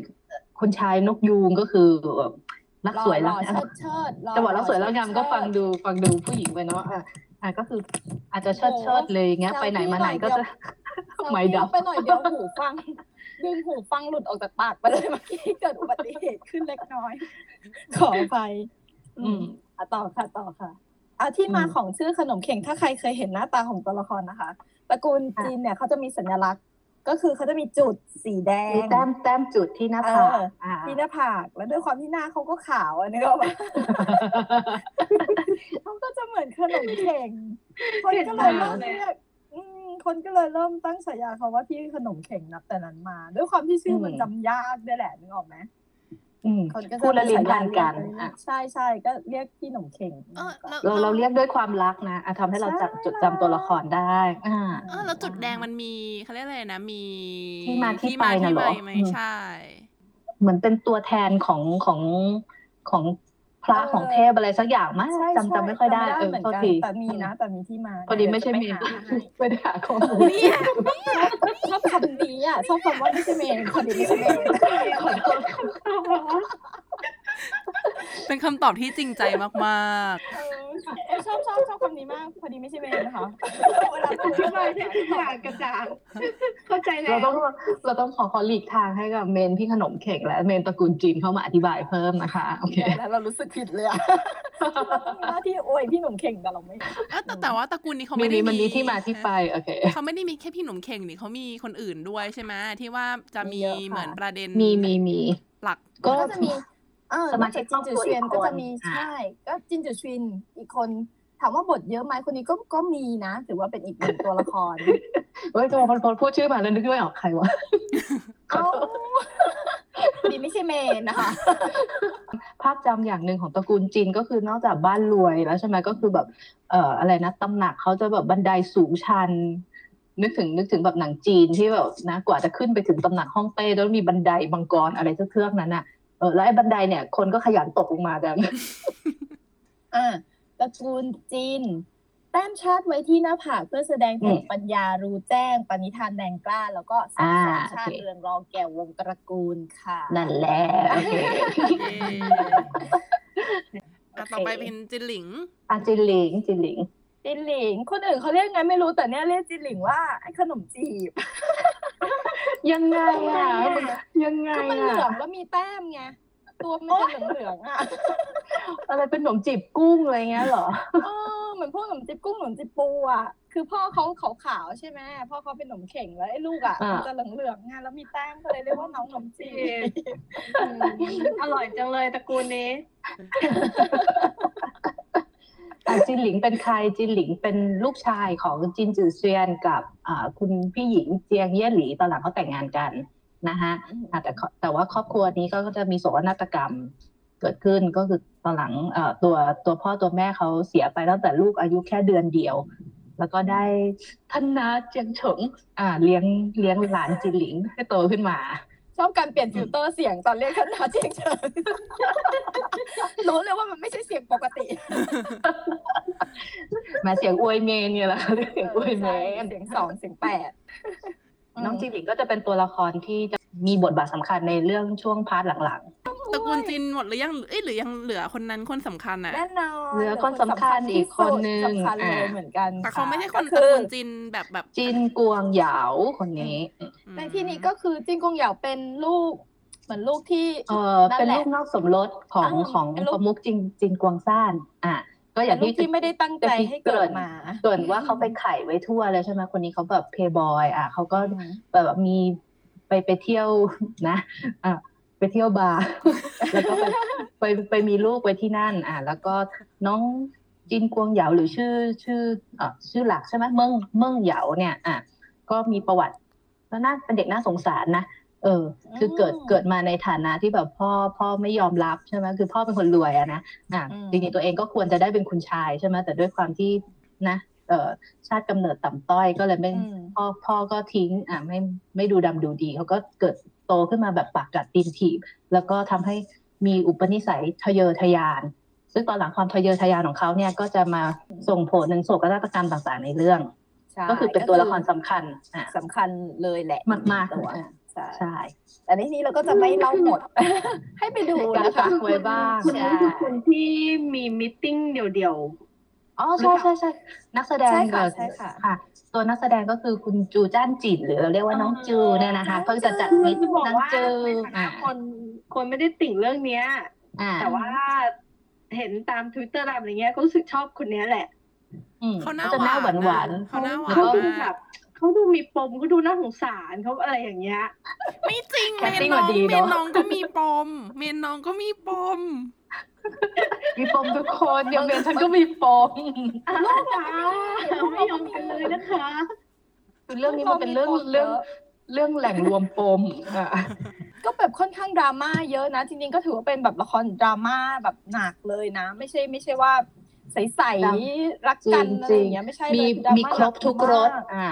ใช่มีทั้งแบบ happy ending ก็มี tragedy ก็มีอืมจบอย่างแบบน้ำตาท่วมจอ ก็มีอืมใช่เอ้ยแต่เรายังไม่จบเรื่องตระกูลกันนะเรายังมีตระกูลอีกอะโอสอเคงตระกูลนะเยอะจังเลย โอเคใจเย็นๆใจเย็นค่อยๆค่อยๆจำไปค่ะ เดี๋ยวออกสอบนะคะอะอีกตระกูลเอามาที่ตระกูลเนี่ยก่อนละกัน อ่าตระกูลเนี่ยตระกูลเนี่ยแห่งชิงเหอชิงค่ะเหอเนี่ยใช่แล้วค่ะตระกูลเนี่ยเนี่ยเขาต้นต้นตระกูลเขาเป็นเป็นนายพรานอะอ่าเพราะฉะนั้นจะแตกต่างจากตระกูลเซียนอื่นๆนิดใช่นึงใช่เขาก็จะแบบเน้นความดุดันอะแล้วก็ใช้แรงอะนะใช่จ้างโตดับดับใหญ่อะดับใหญ่ใช่ก็เลยใช่เป็นเป็นสัญลักษณ์อาวุธประจำตัวอ่าของของประมุขตระกูลเขาต้องแบบดาบเล่มโตๆคนอื่นเขาจะกระบี่สวยๆเนี่ยหรอกไหมตระกูลเนี้ยก็จะแบบมีมีดาบใหญ่เป็นสัญลักษณ์ ตัวละครหลักก็จะเป็นคู่พี่น้องประมุข ก็คือตัวเอ่อต้าเกอต้าเกอของเราก็คือเนี่ยหมิงเจียอะต้าเป็นปเกิระดมุขแปลว่าพี่ใหญ่นะคะพี่ใหญ่เผื่อใครค่ะไม่พี่ชิใหนญ่กับภาษาจีน แล้วก็อ่าตัวน้องชายอ่าที่อายุห่างกันพอสมควรเนี่ยก็จะเอ่อจะชื่อน้องเนี่ยหวายซัง ก็ตัวตัวเนี่ยหวายซังนี่ก็จะเป็นแบบเด็กเด็กที่ไม่ค่อยเอาถาดแบบว่าไม่ไม่ไม่สนใจตั้งใจเรียนอืมตัวพี่ก็จะปวดหัวปวดหัวพยายามจะเข็นน้องยังไงน้องมันก็แบบ ข้าไม่ไม่เอาอะไรทั้งนั้นอะคนนี้ก็จะเป็นตัวละครสำคัญอีกเหมือนกัน เสริมมาเสริมนิดนึงที่เสริมนิดนึงว่าฮะตระกูลตระกูลเนี่ย ลักษณะสีของเขาอะค่ะ จะเป็นลักษณะเหมือนสีอ่าเหล็กๆอะสีออกเงินเงินเหล็กๆ แล้วก็ลักษณะของเทาตัวๆสีโทนอ่อเทาๆเทาดำใช่อะค่ะ แล้วก็ลักษณะของเมืองที่อยู่มันจะมีความอืมเป็นเหมือนป้อมปราการ เรื่องถ้าจะไม่ผิดเหมือนเขาบอกว่าเมืองเขาเป็นป้อมปราการที่ไม่สามารถ เขาเรียกอะไรนะ บุกทะลวงได้อะไรประมาณนี้ปะถ้าจำไม่ผิดอืมเหมือนก็แบบเป็นเมืองที่อยู่ริมผาอะไรพวกนี้นะแล้วก็เขาเอ่อการตกแต่งหรืออะไรก็จะเน้นหินหินผาผาต้นไม้ไม่ค่อยมีแข็งแกร่งแข็งแกร่งใช่ก็จะสะท้อนกับ character ของตัวประมุขเขาคือแบบดุดุเสียงดังอ่าแบบแข็งแข็งอะไรอย่างงี้ค่ะใช่เป็นคนตรงตรง อ่าเป็นคนตรงๆ ใช่ แล้วก็หล่อมากด้วย หล่อมาก หล่อแบบผู้ใหญ่จริงๆหล่อหล่อหล่อเห็นไหมเราติ่งเขาบทติ่งกันอีกแล้วคือตั้งยังเกิดเสียใจตั้งเกิดดูดูในหนังเราเฉยๆนะ แต่พอแบบเฮ้ยใช่กับตัวนักแสดงเวลาเขามามีตติ้งนี่แบบตายไปเลยอะแบบโอ้โหโลโลถ้าเกิดแบบยิ้มทีว่าโอ้ตายแล้วเข้ไปด้วยเมนน้องสื่อจุยออกมาเขาพอพี่ออกมาก็คือทุกคนกรีดร้องเรียกต้าเกิดอย่างเสียจริตเสียจริตเออ หล่อมากหล่อมากไปแสดงเรื่องนี้สวยมากงานดีทุกคน move on ไปที่เมืองต่อไปนะคะ ทำไมถึงมุกออนจากต้าเกิดเร็วๆนะ อยู่นานอยู่นานเดี๋ยวมีคนคลั่ง สุดท้ายคือสกุลเวินแห่งเขาฉีอีซานในในซีรีส์เปิดตัวมาเป็นแบบสกุลผู้ร้ายเลยแบบตัวโผล่มาร้ายอืมจอมมารเออสีประจำตระกูลคือสีดำสีแดงสีแดงแรงใช่แรแบบงสัญลักษณ์ของตระกูลก็เขาอยู่คือเป็นภูเขาไฟดวงปะ อาทิตย์ เขาอยู่ภูเขาไฟใช่ไหมอืมตาม concept art ของของในซีรีส์นี้ก็คือแบบยังไงเขาฉีซานจะเป็นเขาเหมือนเขาภูเขาไฟอะค่ะใช่แล้วก็จะสีแดงจะดำมีแต่ไฟไฟปะทุอะไรอย่างเงี้ยตัวผู้นำของตระกูลก็คือท่านเวินรั่วหานเนี่ย ก็ได้ขึ้นตำแหน่งผู้นำเซียนทุกคัตตาตำแหน่งผู้นำเซียนคือเซียนตู มันเหมือนกับแบบเป็นเป็นหัวหน้า เอ่อเป็เป็นนหัปวหระน้ามุขของของของเออขขอองงตระกูลของเซียนทั้งห้าทั้งหลายตระกูลอีกทีหนึ่งเหมือนเขาจะแบบอะประชาธิปไตยอโนแบบว่า elect เลือกเลือกกันทุกๆกี่ปีก็ว่าไปอะแล้วก็เนี่ยไอ้วาระเนี่ยประมุขตระกูลเวิร์นได้ขึ้น แต่ทีนี้ไอ้ตัวประมุขตระกูลเวิร์นเนี่ยดันเป็นคนไม่ดี ก็มีทั้งอำนาจแล้วก็ความชั่วร้ายอยู่ในมือ ก็เลยเป็นเรื่องราวของเขาเรียกอะไรเป็นต้นกำเนิดของตัวเรื่องราวหลักใน part อดีตว่ามันเกิดอะไรขึ้นบ้างครับกับแต่ละคนนี้ก็คือเป็นตัวละคร ตัวร้ายนั่นแหละ เรียกว่าเป็นตัวร้ายหลักของอดีตละกันอะเราจะ move on ไปที่เรายังไม่ได้ part อื่นได้ยังอ๋อลืมลืมลืมลืมอะมาที่ตัวละครหลักอืมเราข้ามตระกูลเวินเร็วมากตัวละครหลักของตระกูลเวิร์นนอกจากเวิร์นวัวหารซึ่งเป็นอืมแน่นอนเหมือนเหมือนเป็นตัวร้ายหลัก ก็จะมีอะเวิร์นเฉาเวิร์นเฉาก็เป็นลูกชายของเวินรั่วหานแน่นอนมาใน character ของตัวร้ายเลยแหละ เอออมเป็นคุณชายที่แบบเป็นตัวร้ายชอบใช้อำนาจ คือตัวเองก็ไม่ได้ไม่ได้ว่าเก่งกาจอะไรแต่ว่า ใช้บารมีพ่อนั่นแหละเออคือเป็นตัวร้ายที่แบบว่าร้อยเมตรก็รู้ว่าร้ายอะเออเดินมาก็คือรู้ว่าร้ายเลยดูจากสีเสื้อรู้อะไรแบบเนี้ยร้ายมาแต่ไกลอะไรแบบนี้ แล้วก็มีตัวละครที่ถึงจะอยู่ในตระกูลเวิร์นซึ่งเป็นตัวอ่าร้ายก็จริง แต่ก็จะมีบทบาทที่ไม่ได้มาทางฝั่งร้ายอย่างเดียว ก็คือเวิร์นฉิงกับเวิร์นหนิงอ่าใช่ อ่าสองพี่น้องเวินฉิงกับเวินหนิงอันนี้เป็นจะว่าไงดีเป็นตระกูลเวินสายรองตัวเองกำเนิดในตระกูลเวินก็จริงแต่ว่าไม่ได้มีบทบาทในการในการบริหารตระกูลนะคะแล้วก็ ตัวครอบครัวของเวินเวินหนิงเวินฉิงจริง ๆ แล้วเนี่ยเป็นอาชีพของของทางทางสายเขาเนี่ยคือเป็นหมอ ตัวพี่สาวเวินฉิงเขาก็เลยมีมีวิชาแพทย์ติดตัวอ่าตัวนี้เขาก็จะเป็นหมอหญิงคิดอิมเมจเขาว่าเป็นหมอหญิงก็แล้วกัน ส่วนเวนหนิงนี่มีเรื่องราวเกิดขึ้นในตอนเด็ก ๆทำให้เขาเอ่อโตขึ้นมาเป็นเด็กแบบ เออเออๆนิดหน่อยอะนะเหมือนเหมือนเขาไม่แข็งแรงด้วยป่ะคะ ถ้าจำไม่ผิดเหมือนกับใจว่าไร้กับวันอ่อนแอใจไร้กับวันหนิงมากเหมือนไม่เขาอ่อนเอ็แอนดูอะน้องอะแต่ด้วยแต่ด้วยความที่เขาน้องเขามีมีโทรมาตอนเด็กๆเกิดขึ้นอะทำให้เขาก็โตมาแล้วก็แบบ ยังไงเป็นคนอ่อนจะแอเออเป็นคนอ่าเป็นคนเรียกว่าเป็นคนอ่อนแอเป็นเป็นต้องให้ไม่เหสู้มือนคนอ่าอืมก็คือจะมีพี่สาวเนี่ยที่คอยต้องมีดูแลพี่สาวปกคอยป้งคอยตลดซับเวลาให้ตอนหลังพอได้รู้จักกับทางทางตัวละครเว่ยอู่เว่ยอิงใช่ไหมอะเว่ยอิงก็จะมามาโปรเทคพี่น้องคู่นี้ ก็คือจะเป็นเป็นตัวละครสำคัญในตระกูลตัวร้ายก็จริงแต่ที่แต่จะเป็น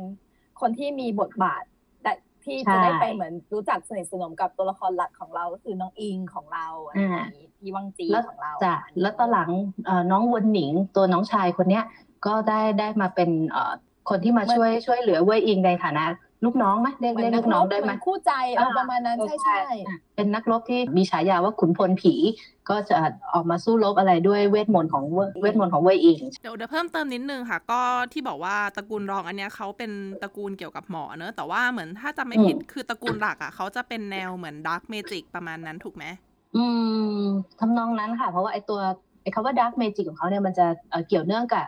สิ่งของชิ้นหนึ่งอะที่เป็นคีย์ตัวไอเทมไอเทมคีย์เวิร์ดของของเรื่องนี้เลยก็คือตัวอะไรนะตาพยัคฆ์ทมินคือจอะริงเสริๆมถ้าหน่เปอยรียบเสริมเทียบหน่อยง่ายๆจริงพูดง่ายๆให้ฟิลเหมือน Lord of the Ring เหมือนกันนะอืมหลังจากคนที่เป็นแฟน Lord of the Ring เหมือนเดิมถ้าถ้าใครเคยดู Lord of the Ring จะให้ให้ความรู้สึกประมาณนั้นเลย มีหลายตระกูลใช่ไหมมีหลายตระกูล ต้องรวมกันเพื่อต่อสู้กับตระกูลหลักซึ่งเป็นตัวร้าย โดยที่อืมีมอืมมีไอเทมที่เป็นเหมือนพลัง power ชิ้นหใช่นึ่งที่ทุกคนจะต้องอืมแย่งกันอะไรประมาณเนี้ยอธิบายง่ายใช่ๆก็ประมาณนี้สนุกค่ะไปดูแล้วยังขายอยู่ ก็เป็นแนวแบบว่ายุทธภพแฟนตาซี แต่แต่จะมีความเป็นดราม่า มีเนื้อเรื่องสืบสวนหาเรื่องราวที่เกิดขึ้นมีอะไรแบบเนี้ยมากกว่าก็แล้วก็มีอะไรแบบว่ากุ๊กกิ๊กให้ชื่นชื่นหัวใจเอ่อเป็นกระสายไปตลอดเรื่อง ยิ่งแบบว่าพอกลับมาสู่แบบ part ปัจจุบันอย่างที่บอกว่ามันจะมีเรื่องของอดีตใช่ไหมอดีตแบ่งง่ายๆคืออดีตก็คือก่อนที่เจ้าเว่ยอิงเนี่ยจะโดนฆ่าตาย แล้วก็อืมปัจจุบันก็คือเจ้าเว่ยอิงเนี่ยโดนเหมือนเรียกเรียกวิญญาณกลับมาก็คือกลับมามีชีวิตใหม่ประมาณนี้เราแบ่งเป็นสอง part พอเป็น part ปัจจุบันก็คืออ้อรักกันหวานชื่นทางออกจากกูซูอยู่ที่ไหนหาไม่เจอ ถ้าใครสงสัยว่าทำไมซีรีส์เรื่องนี้ดัง ตรงนี้แหละค่ะ มันตรงนี้แหละค่ะ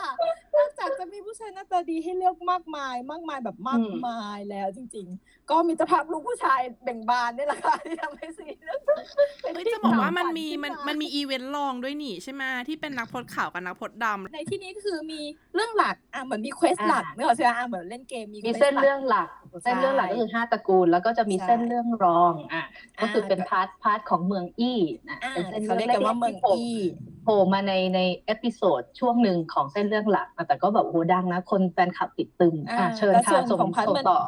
ทำไมพันเมืองอีถึงดังคะแม่เพราะมันดราม่ามาก มันดราม่าแบบตับพังมากถ้าใครแบบชอบแนวดราม่าจบแบบ tragedy น้ำตา ร่วงน้ำตาเล็ดเนี่ยแนะนำพาร์ทเมืองกี้เลยคือแบบก็ไปดูเศร้าพาร์นะทนี้ก่อนเลยก็ได้ใช่ไหใช่มอยากดูก็คือมาดูเมืองอี้ก่อนเลยก็ได้ถ้าชอบแนวนี้เศร้าจริง ๆ นะไม่แล้วมันดูก่อนได้เหรอมันจะไม่งงเหรอๆ น่าจะอ๋องไม่งก็น่าเผื่อจะงงอยู่ก็นะเผื่อไม่อยากดูเรื่องอื่นไงงงงงงงอยู่ไม่เห็นต้องถามเลยงงไหมงงแล้วก็อวยไปงั้นแหละ ไม่จริงใครๆจชอบริงๆก็อะไรไม่ไม่ค่อยงงนะแต่แต่ว่าแบบต้องต้องตั้งสตินิดนึงเพราะว่าตัวละครของ part เมืองอี้เนี่ยมันจะโผล่มาวอบแวบในเส้นเรื่องหลักอะแล้วก็โอเค พอรู้จักตัวละครแล้วเขาก็จะมี story ของเขาเอง แยก spin-off ออกไปเป็นเป็นเมืองอี้ของเขา ตัวละครของช่วงเมืองอี้มันจะมีเอ่ออะน้องมีเซียหยาง ซึ่งเซียหยางเนี่ยเหมือนกับว่าจริงๆอะก็เป็นตัวร้ายอีกตัวหนึ่งแต่เป็นตัวร้ายที่แบบวอบแวบมากอะ เหมือนอ่าเหมือนเป็นมาลูกป่วน้นออะงเหมือนอ่ามาเป็นป่ลูวนกน้องที่เป็นคนใช่ใช่เป็นคนเหมือนทำภารกิจต่างๆ ในความชั่วร้ายอะไรประมาณนี้แหละก็คือเสวยหยางอืมเป็นตัวหลัก หนึ่งตัวของเมืองอี้แหละจริงอืๆมก็ไม่เขาเสริมชิงมาเสริมที่มาของเซียหยางสักนิดนึงแล้วกันเผื่อท่านผู้ชมที่แบบเซียหยางใครวะอะไรอย่างเงี้ยเดี๋ยวใช่ไหมเดี๋ยวเดี๋ยวเอาอ่าสามชื่อก่อนคนจะได้ไม่อะงโองเคตัวละครหลักมีเสวยหยางเสี่ยวอืมซิงเฉินแล้วก็ส่งหลานนะคะ เป็นอืมคืออย่างเนี่ยเป็นพาร์ทตัวร้ายอ่า Trio สำหรับเมืองอี้ส่วนใหญ่จะเป็นพาร์ทตัวร้าย ส่วนอืมเอ่อส่งหลานกับเสี่ยวซิงเฉินเนี่ยเขาจะเป็นนักรถ อืมใช่ไหมขาเป็นจะนักพรตรถขาวกับนักพรตดำคืออ่าเขาจะใส่เครื่องแบบเป็นแบบเป็นสีขาวกับสีดำแล้วก็จะเป็นคนอืมที่เหมือนกับเหมือนเป็นเอ่อคนที่เก่งเป็นนักแล้วโพสชอบฟรีแลนซ์น่ะเออใช่เรียกชอบงี้ดีกมาว่าช่วยชอบมาช่วยในจังหวะที่แบบว่าเหมือนทุกคนดิทางปราบคนร้ายเขาไม่ได้ไม่ได้สังกัดตระกูลไหนแต่แบบว่าด้วยแบบเออ คนมีอุดมการณ์เป็นฟรีแลนซ์ใช่ไหมก็จะออกเดินทางทั่วยุทธภพปราบเหล่ามารอะไรเทือกๆนั้น แล้วเขาก็จะมาแบบเป็นคู่ดูโอกันอืมอย่าไปแยกเขานะเอ๊ะอุ้ยอันนี้เป็นการอย่าไปแยกเขานะอันนี้คือเป็นการแบบว่าแอบแอบตีระหว่างสองคู่ถ้าสำหรับ shipper นะคะสามคนนี้เขาก็จะบอกว่ารักสามเศร้าของเราสามคนอะมายังไงกันนะ อยากให้ดูแล้วไปลุ้นกันเองว่าชอบคู่ไหนนะคะ ที่มาที่ไปของน้องเซียหยางนิดนึง น้องเซียหยางเป็นใครมาจากไหนคะน้องเมะคือมันจะ spoil ไหมอะถ้าบอกบอกบอกที่มาอะอะเอาอย่างนี้เอาอย่างนี้อืมสำหรับปรมาจารย์ลัทธิมานเนี่ยอืมสิ่งหนึ่งที่เป็นเสน่ห์ของเรื่องเขาเลยคือเลยคือตัวละครเนี่ยจะมีที่มาที่ไป คือมันไม่ใช่อืมตัวร้ายที่โผล่มาแล้วเป็นตัวร้ายหรืออะไรแบบเนี้ยซะทีเดียวหลายยหกลายเว้นตัวเวินละครเฉาไม่วันเฉาไม่คือวันเฉาก็พ่อมีไรัไงก็มีเหตุผลนะว่าอ่าทำไมเขาถึงจริงๆก็แบบคือเหมือนเป็นบ้าขนาดนั้น คนที่ร้ายมาเลยจริงๆน่าจะเป็นเวนรุ่หานพ่อมันอือะมอืคือมมาถึงก็คือเหมือนแบบเป็นคนที่บ้าอำนาจอะไรอย่างเงี้ยมาถึงก็คือบ้าอำนาจบ้าคลั่งไปเลยแต่อย่างเออหลาย ๆ ตัวละครเราก็จะเห็นคือมันเป็นเสน่ห์จริงๆนะ คือมันไม่ใช่ว่ามาถึงแบบเฮ้ยนี่ตัวร้ายทุกคนจัดการมันอะไรอย่างเงี้ย แต่เราจะเห็นเหมือนที่มาที่ไปของ ความร้ายตัวกาจตัวละคแต่รเขาไม่แบนอืมตัวละครเขากลมอะเขาถูกเขาต้องมีแบบมันไม่ใช่แค่ความร้ายกาจที่ด้วยนะ มันจะมีเออ ถึงต่อให้เป็นพระเอกของเราพี่วังจีหอืมรืออะไรก็ตามเราจะเห็นเราเขาก็มีเรจะดาร์กเห็นไซด์ของเขาอะแหม้เรียกว่าดักไซด์เลยเหรอเรียกว่าที่มาที่ไปของของลักษณะบุคลิกของเขาดีกว่าอะไรแบบอ่าเนี้ยโอเคค่ะ อืมซึ่งแต่ละตัวละครก็คือ ก็คือมีมีความน่าสนใจอย่างอืมเชื่ออย่างเองก็เหมือนกันถึงในเรื่องเราจะพูดเขาว่าเขาเป็นตัวร้ายตัวร้ายแต่จริงๆที่มาของความร้ายกาจของเขาเนี่ยมันก็เหมือนมันมีจุดกำเนิดมาจากอดีตที่มันไม่ไม่ค่อยดีอะไรแบบเนี้ยสั่งสมให้เขากลายมาเป็นคนที่มาเป็นตัวร้ายของเรื่อง ถือว่าเป็นตัวละครต้องต้องชมว่าเรื่องเนี้ย จริงๆตัวร้ายเออเรียกว่าฝั่งตัวร้ายก็ได้เป็นตัวละครที่มีเสน่ห์มากเลยนะ ตัวร้ายสามารถเหมือนตกคนตกคนดูได้เยอะมากจริงจริงแฟนคลับจริงเยอะมากอืมีแฟนคลับของตัวร้ายได้ด้วยแบบเรื่องอื่นไม่ค่อยมีเลยนะเอ้ยเรื่องเรื่องอื่นเรื่องอื่นโลก็มีกิโลกิเนี่ยรู้เลยรู้เลยว่าจะพูดถึงโลกิโอเคฉันลืมไปลืมไปขอโทษด้วยเออจริงๆก็เป็นติ่งตัวลายนี่หว่าเอออะไรประมาณนี้ป้าไม่ไม่แต่อย่างที่บอกก็คือ คือแบบจริงๆ ถ้าจะให้ให้อธิบายละเอียดก็ได้ แต่ว่ามันจะก็จะไม่สนุกเผื่อใครที่อ่ายัยังไม่เคยดูหรืออะไรโอเคอย่างนี้อยากให้ไปดู ก็คือแค่อยากจะอธิบายว่าสำหรับตัวละครเรื่องเนี้ยมันมีเสน่ห์ไม่ได้เกิดมาเป็นคนดีเลย ไม่ได้เกิดมาอืมเป็นคนเลวเลย คนบางตัวเนี่ยเราเห็นครั้งแรกเราอาจจะรู้สึกไม่ชอบ แต่พอไปอืมดูประวัติหรืออะไรแล้ว คือเห็นที่มาที่ไปแล้วเราก็รู้สึกว่าเออตัวละครตัวนี้ มันเข้าใจรู้สึกเราตัวเข้าอีกใจทีเขาก็โดนมากตขึ้กไปแล้วใช่ไหมอืมถูกมากเลย มากเลยอะแล้วเดี๋ยวเราเราจะพูดเรื่องไหนกันก่อนดีระหว่างเรื่องอืมชอบไม่ชอบในซีรีส์หรือว่าจะขายของก่อน เราเริ่มจากเมนเราก่อนแล้วค่อยพูดถึงอืมพูดถึงนักแสดงคนอื่น ๆ แล้วกันเนาะไปเป่ายิงฉุบกันเอาเองนะคะว่าว่าเรียกใครว่าเป็นปรากฏการณ์ได้เลยมะว่าแบบเออเออคนคนที่ชื่นชอบในในซีรีส์ในในในคาแรคเตอร์ก็มาชื่นชอบตัวนักแสดงด้วยอะอืมปรากฏการณ์เยแบอะบว่าเรียกว่าทั่วเอเชียเลยได้นะอะ เริ่มตั้งแต่ใช่ใช่ที่จีนตอนนี้อะลามไปอเมริกาลามแล้วนะมาเพราะไทว่าเดี๋ยวยจะมีคอนเสิร์ตที่แล้วอเมก็ริไปกาออนด้แอวยร์ที่เกาหลีแล้วก็แล้วก็ข้ามญี่ข้ามปุ่นฝั่งไปข้ามฝั่งไปอเมริกาแล้วใช่ไหมอะใช่ค่ะเดี๋ยวเราขตามจะทวิตเตอคร์นหรืออะไรเนี่ยก็จะเห็นเห็นแบบพวกแฟนคลับแฟนอาร์ตอะไรจากหลาย ๆ ประเทศทั่วโลกเลย น่าสนใจดีสำหรับซีรีส์เอเชียเอเชียที่แบบนะ จอมยุทธตีกันช่วงเช้งช่วงเช้งอย่างเงี้ยแล้วมีฝรั่งมาอินด้วยอะเออคือจริงๆแล้วจะบอกว่าด้วยความที่หนึ่งมันเป็นซีรีส์เอเชียเอเชียแล้วมันเป็นมิตรภาพลูกผู้ชายค่ะ ตอบโจทย์ด้วยตึ้งสาววายมีอยู่ทั่วโลกค่ะ มันมีเสน่ห์มากนะ จริงอืมๆด้วยความที่แบบพอมันเหมือนโอเค หนังสือมีเสน่ห์ในความเป็นวายเขาเขียนได้น่ารักแหละเขามี detail การแบบรักกันแบบน่ารักอะ พอเขามีชีวิตอยู่ด้วยกันแล้วก็ happy อะแล้วก็มีความสุขอะไรอย่างเงี้ย แต่ว่าใน part ซีรีส์เองก็คือพยายามจะดึงโทนให้ออกดราม่ามากกว่าด้วยซ้ำเนอะแม้กระทั่งตอนจบซึ่งเราจะไม่พูดถึง เราจะยังไม่พูดถึงขอให้ไปดูกันเอาเอง เดี๋ยวจะมีเกร็ดเล็กๆน้อยๆเล่าให้ฟังด้วยเกี่ยวกับตอนจบหรือว่าต่างๆเกี่ยวกับเรื่องนี้แต่ว่าอะกลับมาที่ปรากฏการณ์ต้องเรียกว่าปรากฏการณ์เนอะของใช่ซีรีส์ก่อนมอย่างที่บอกว่าอย่างพี่ชุนถึงแม้พี่ชุนจะไม่ได้แบบว่าตามเลยก็ตามแต่พี่ชุนก็ยังเห็น ใช่ไหมคะเห็นแบบอืมคือคือแม้กระทั่งเพื่อนที่เออเป็นเป็นติ่งฝรั่งใช่ไหมสายฝอใช่ไหมอืมเพื่อนติ่งสายฝอตอนนี้ก็คือทุกคนก็ไป ไปกูซูกันหมดเลย เออทุกคนจะมีเหมือนอะไรนะค่ะเขาจะมีเหมือนแฮชแท็กคุยกันตอนนั้นก็คือเหมือนหาทางออกจากกูซูไม่ได้อะไรประมาณนี้ขึ้นเขากันหมดใช่ออเข้าเรามันหนักกไม่ได้จริงๆเออเข้าเราออกไม่ได้ ซึ่งจะบอกว่าเนี่ยคือคือตอนนั้นเนี่ย ส่วนตัวอย่างกันเนี่ยอืมก่อนหน้านั้นเนี่ยกันตามกันไม่ได้ตามทางโซนจีนแผ่นดินใหญ่ อ่ากันตามอืมทางไต้หวันซีรีส์วายไต้หวันซีรีส์วายอะบไต้อกหวัเลนยตเขาอนเยนั้นอะเขาเยอะแบบเยอะมากนะแซบ มันไม่ใช่อย่างเดียวนะ มันดี มันดีมาก ซึ่งอืมมาเลยเดี๋ยวเปิด EP หนึ่งเกี่ยวกับซีรีส์วายเลยเดี๋ยวจะแนะนำเลย EP หน้านะคะ EP หน้าจองคิวไว้ เดี๋ยวจะแนะนำเลย ก็คือตอนนั้นตามไต้หวันมาก่อนก็คือเป็นโซนจีอืนมใช่ไหมคะ ก็คือเป็นจำไม่ได้เหมือนกันว่าอยู่ดีๆมันมาถึงได้ยังไงเหมือนเหมือนฝั่งจีนจีนๆเนี่ยแหละ อยู่ในทวิตเตอร์เขาก็ re re กันมาอะไรอย่างเงี้ย เหมือนแบบ retweet กันมาเราก็ตามเราก็เลยเห็นตั้งแต่เหมือนเริ่มฉายวีคแรกเลย เอออมทั้งของไทยด้วย ก็เลยแบบ ตอนนั้นก็เออเลยสนใจว่าเอออยากจะดูอะไรแบบนี้ก็เลยไปทดลองดูตั้งแต่วีคแรก ซึ่งก็คือพอผ่านประมาณวีคแรกสองวีคที่ฉายไปปุ๊บแล้วก็สร้างแอคหลุมขึ้นมาเลยสำหรับติ่งปรมาจารย์ใครก็ตามที่เข้าไปดูตั้งแต่วีคแรกก็ประกาศหาคนหายได้เลยนะว่าหายไปไหนหายไปในกูซู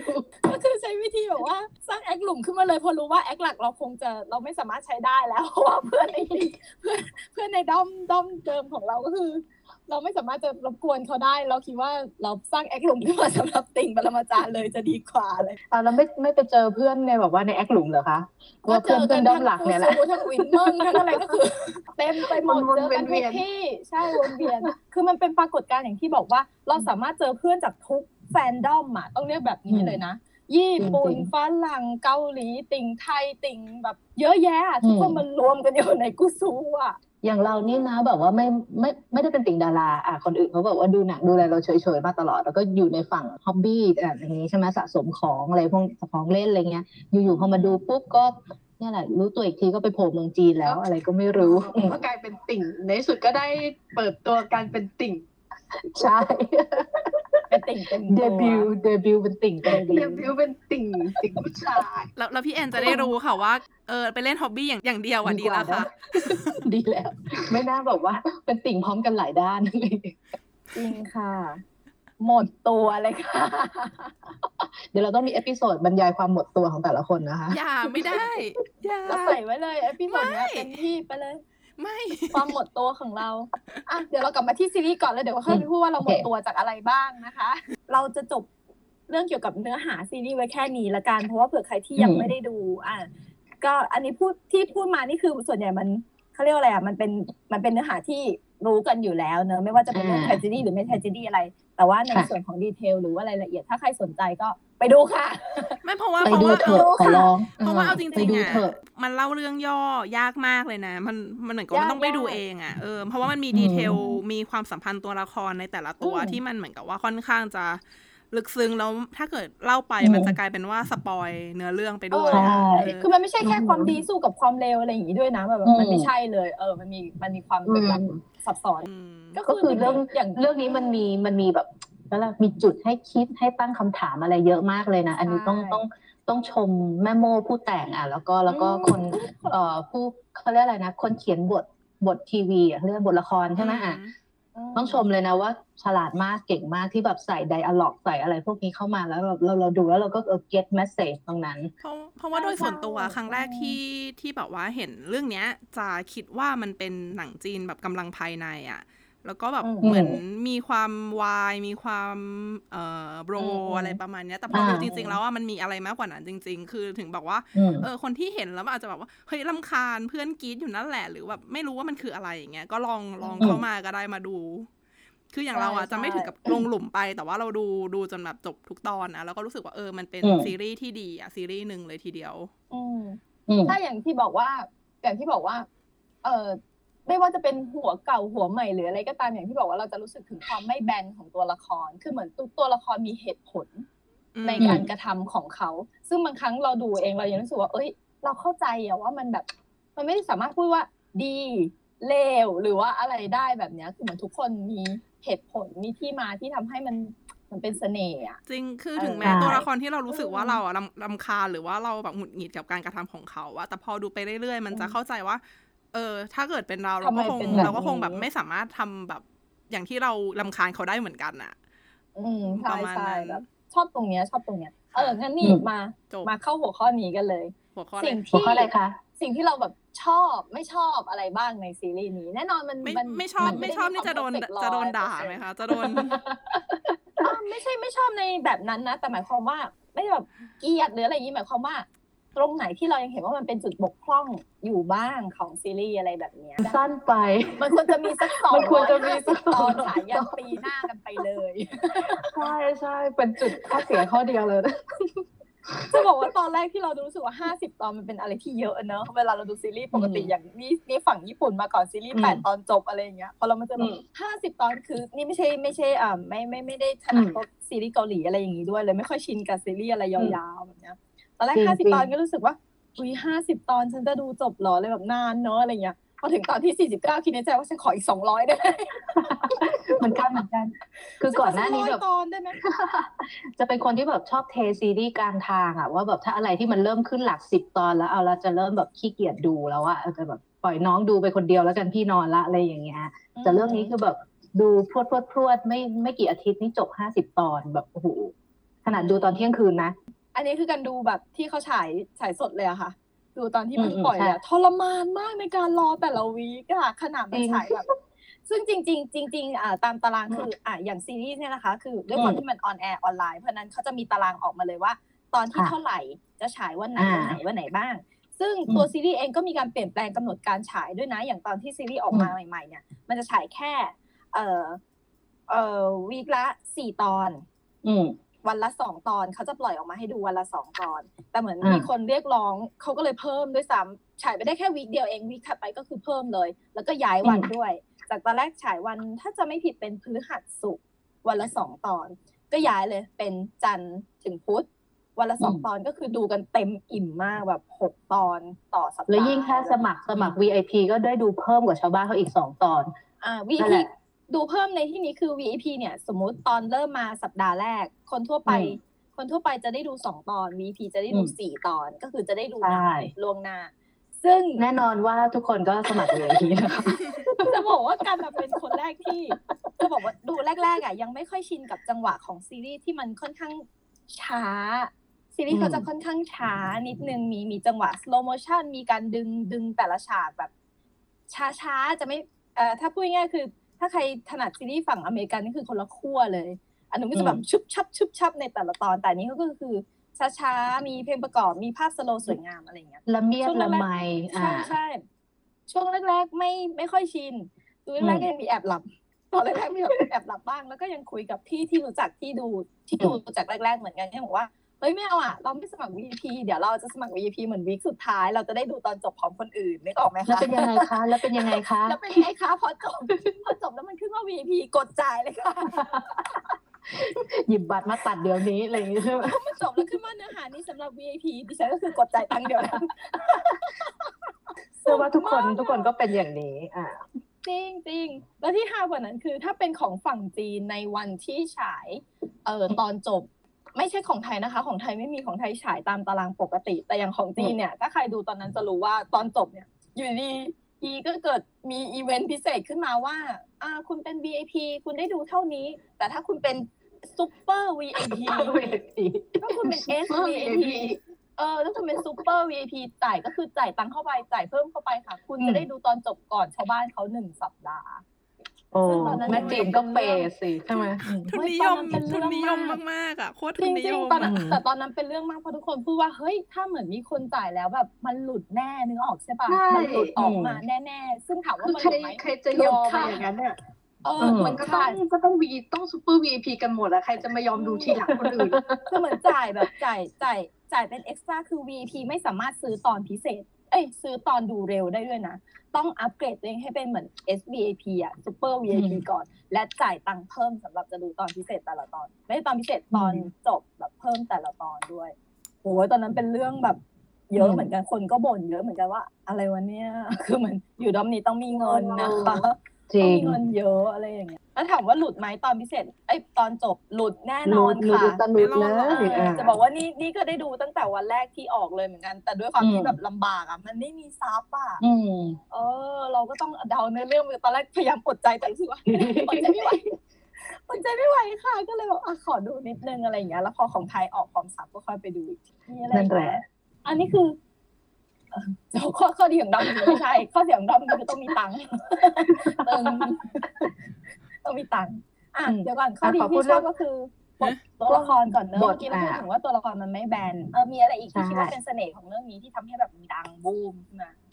เออส่วนตัวแอนชอบงานภาพ production นะคะ แล้วก็แล้วก็ส่วนประกอบทั้งหมดเลยพวกแบบเพลง costume ประกอบ costume โอ้ costume นี่costume สวยดีอะดีคือเราเราเป็นสาย costume อยู่แล้วแบบว่าจะจะค่อนข้างแบบสนใจเรื่องเกี่ยวกับ costume prop prop อะไรพวกนี้อยู่แล้วเป็นเป็นติ่ง hobby อะนะแล้วก็แบบโอ้โหประทับใจประทับใจการออกแบบ ฉากแล้วก็ costume แล้วก็พวก prop ต่างๆของเรื่อง คือแบบสวยคิดมามากดีสวยมากทำการบ้านมาดี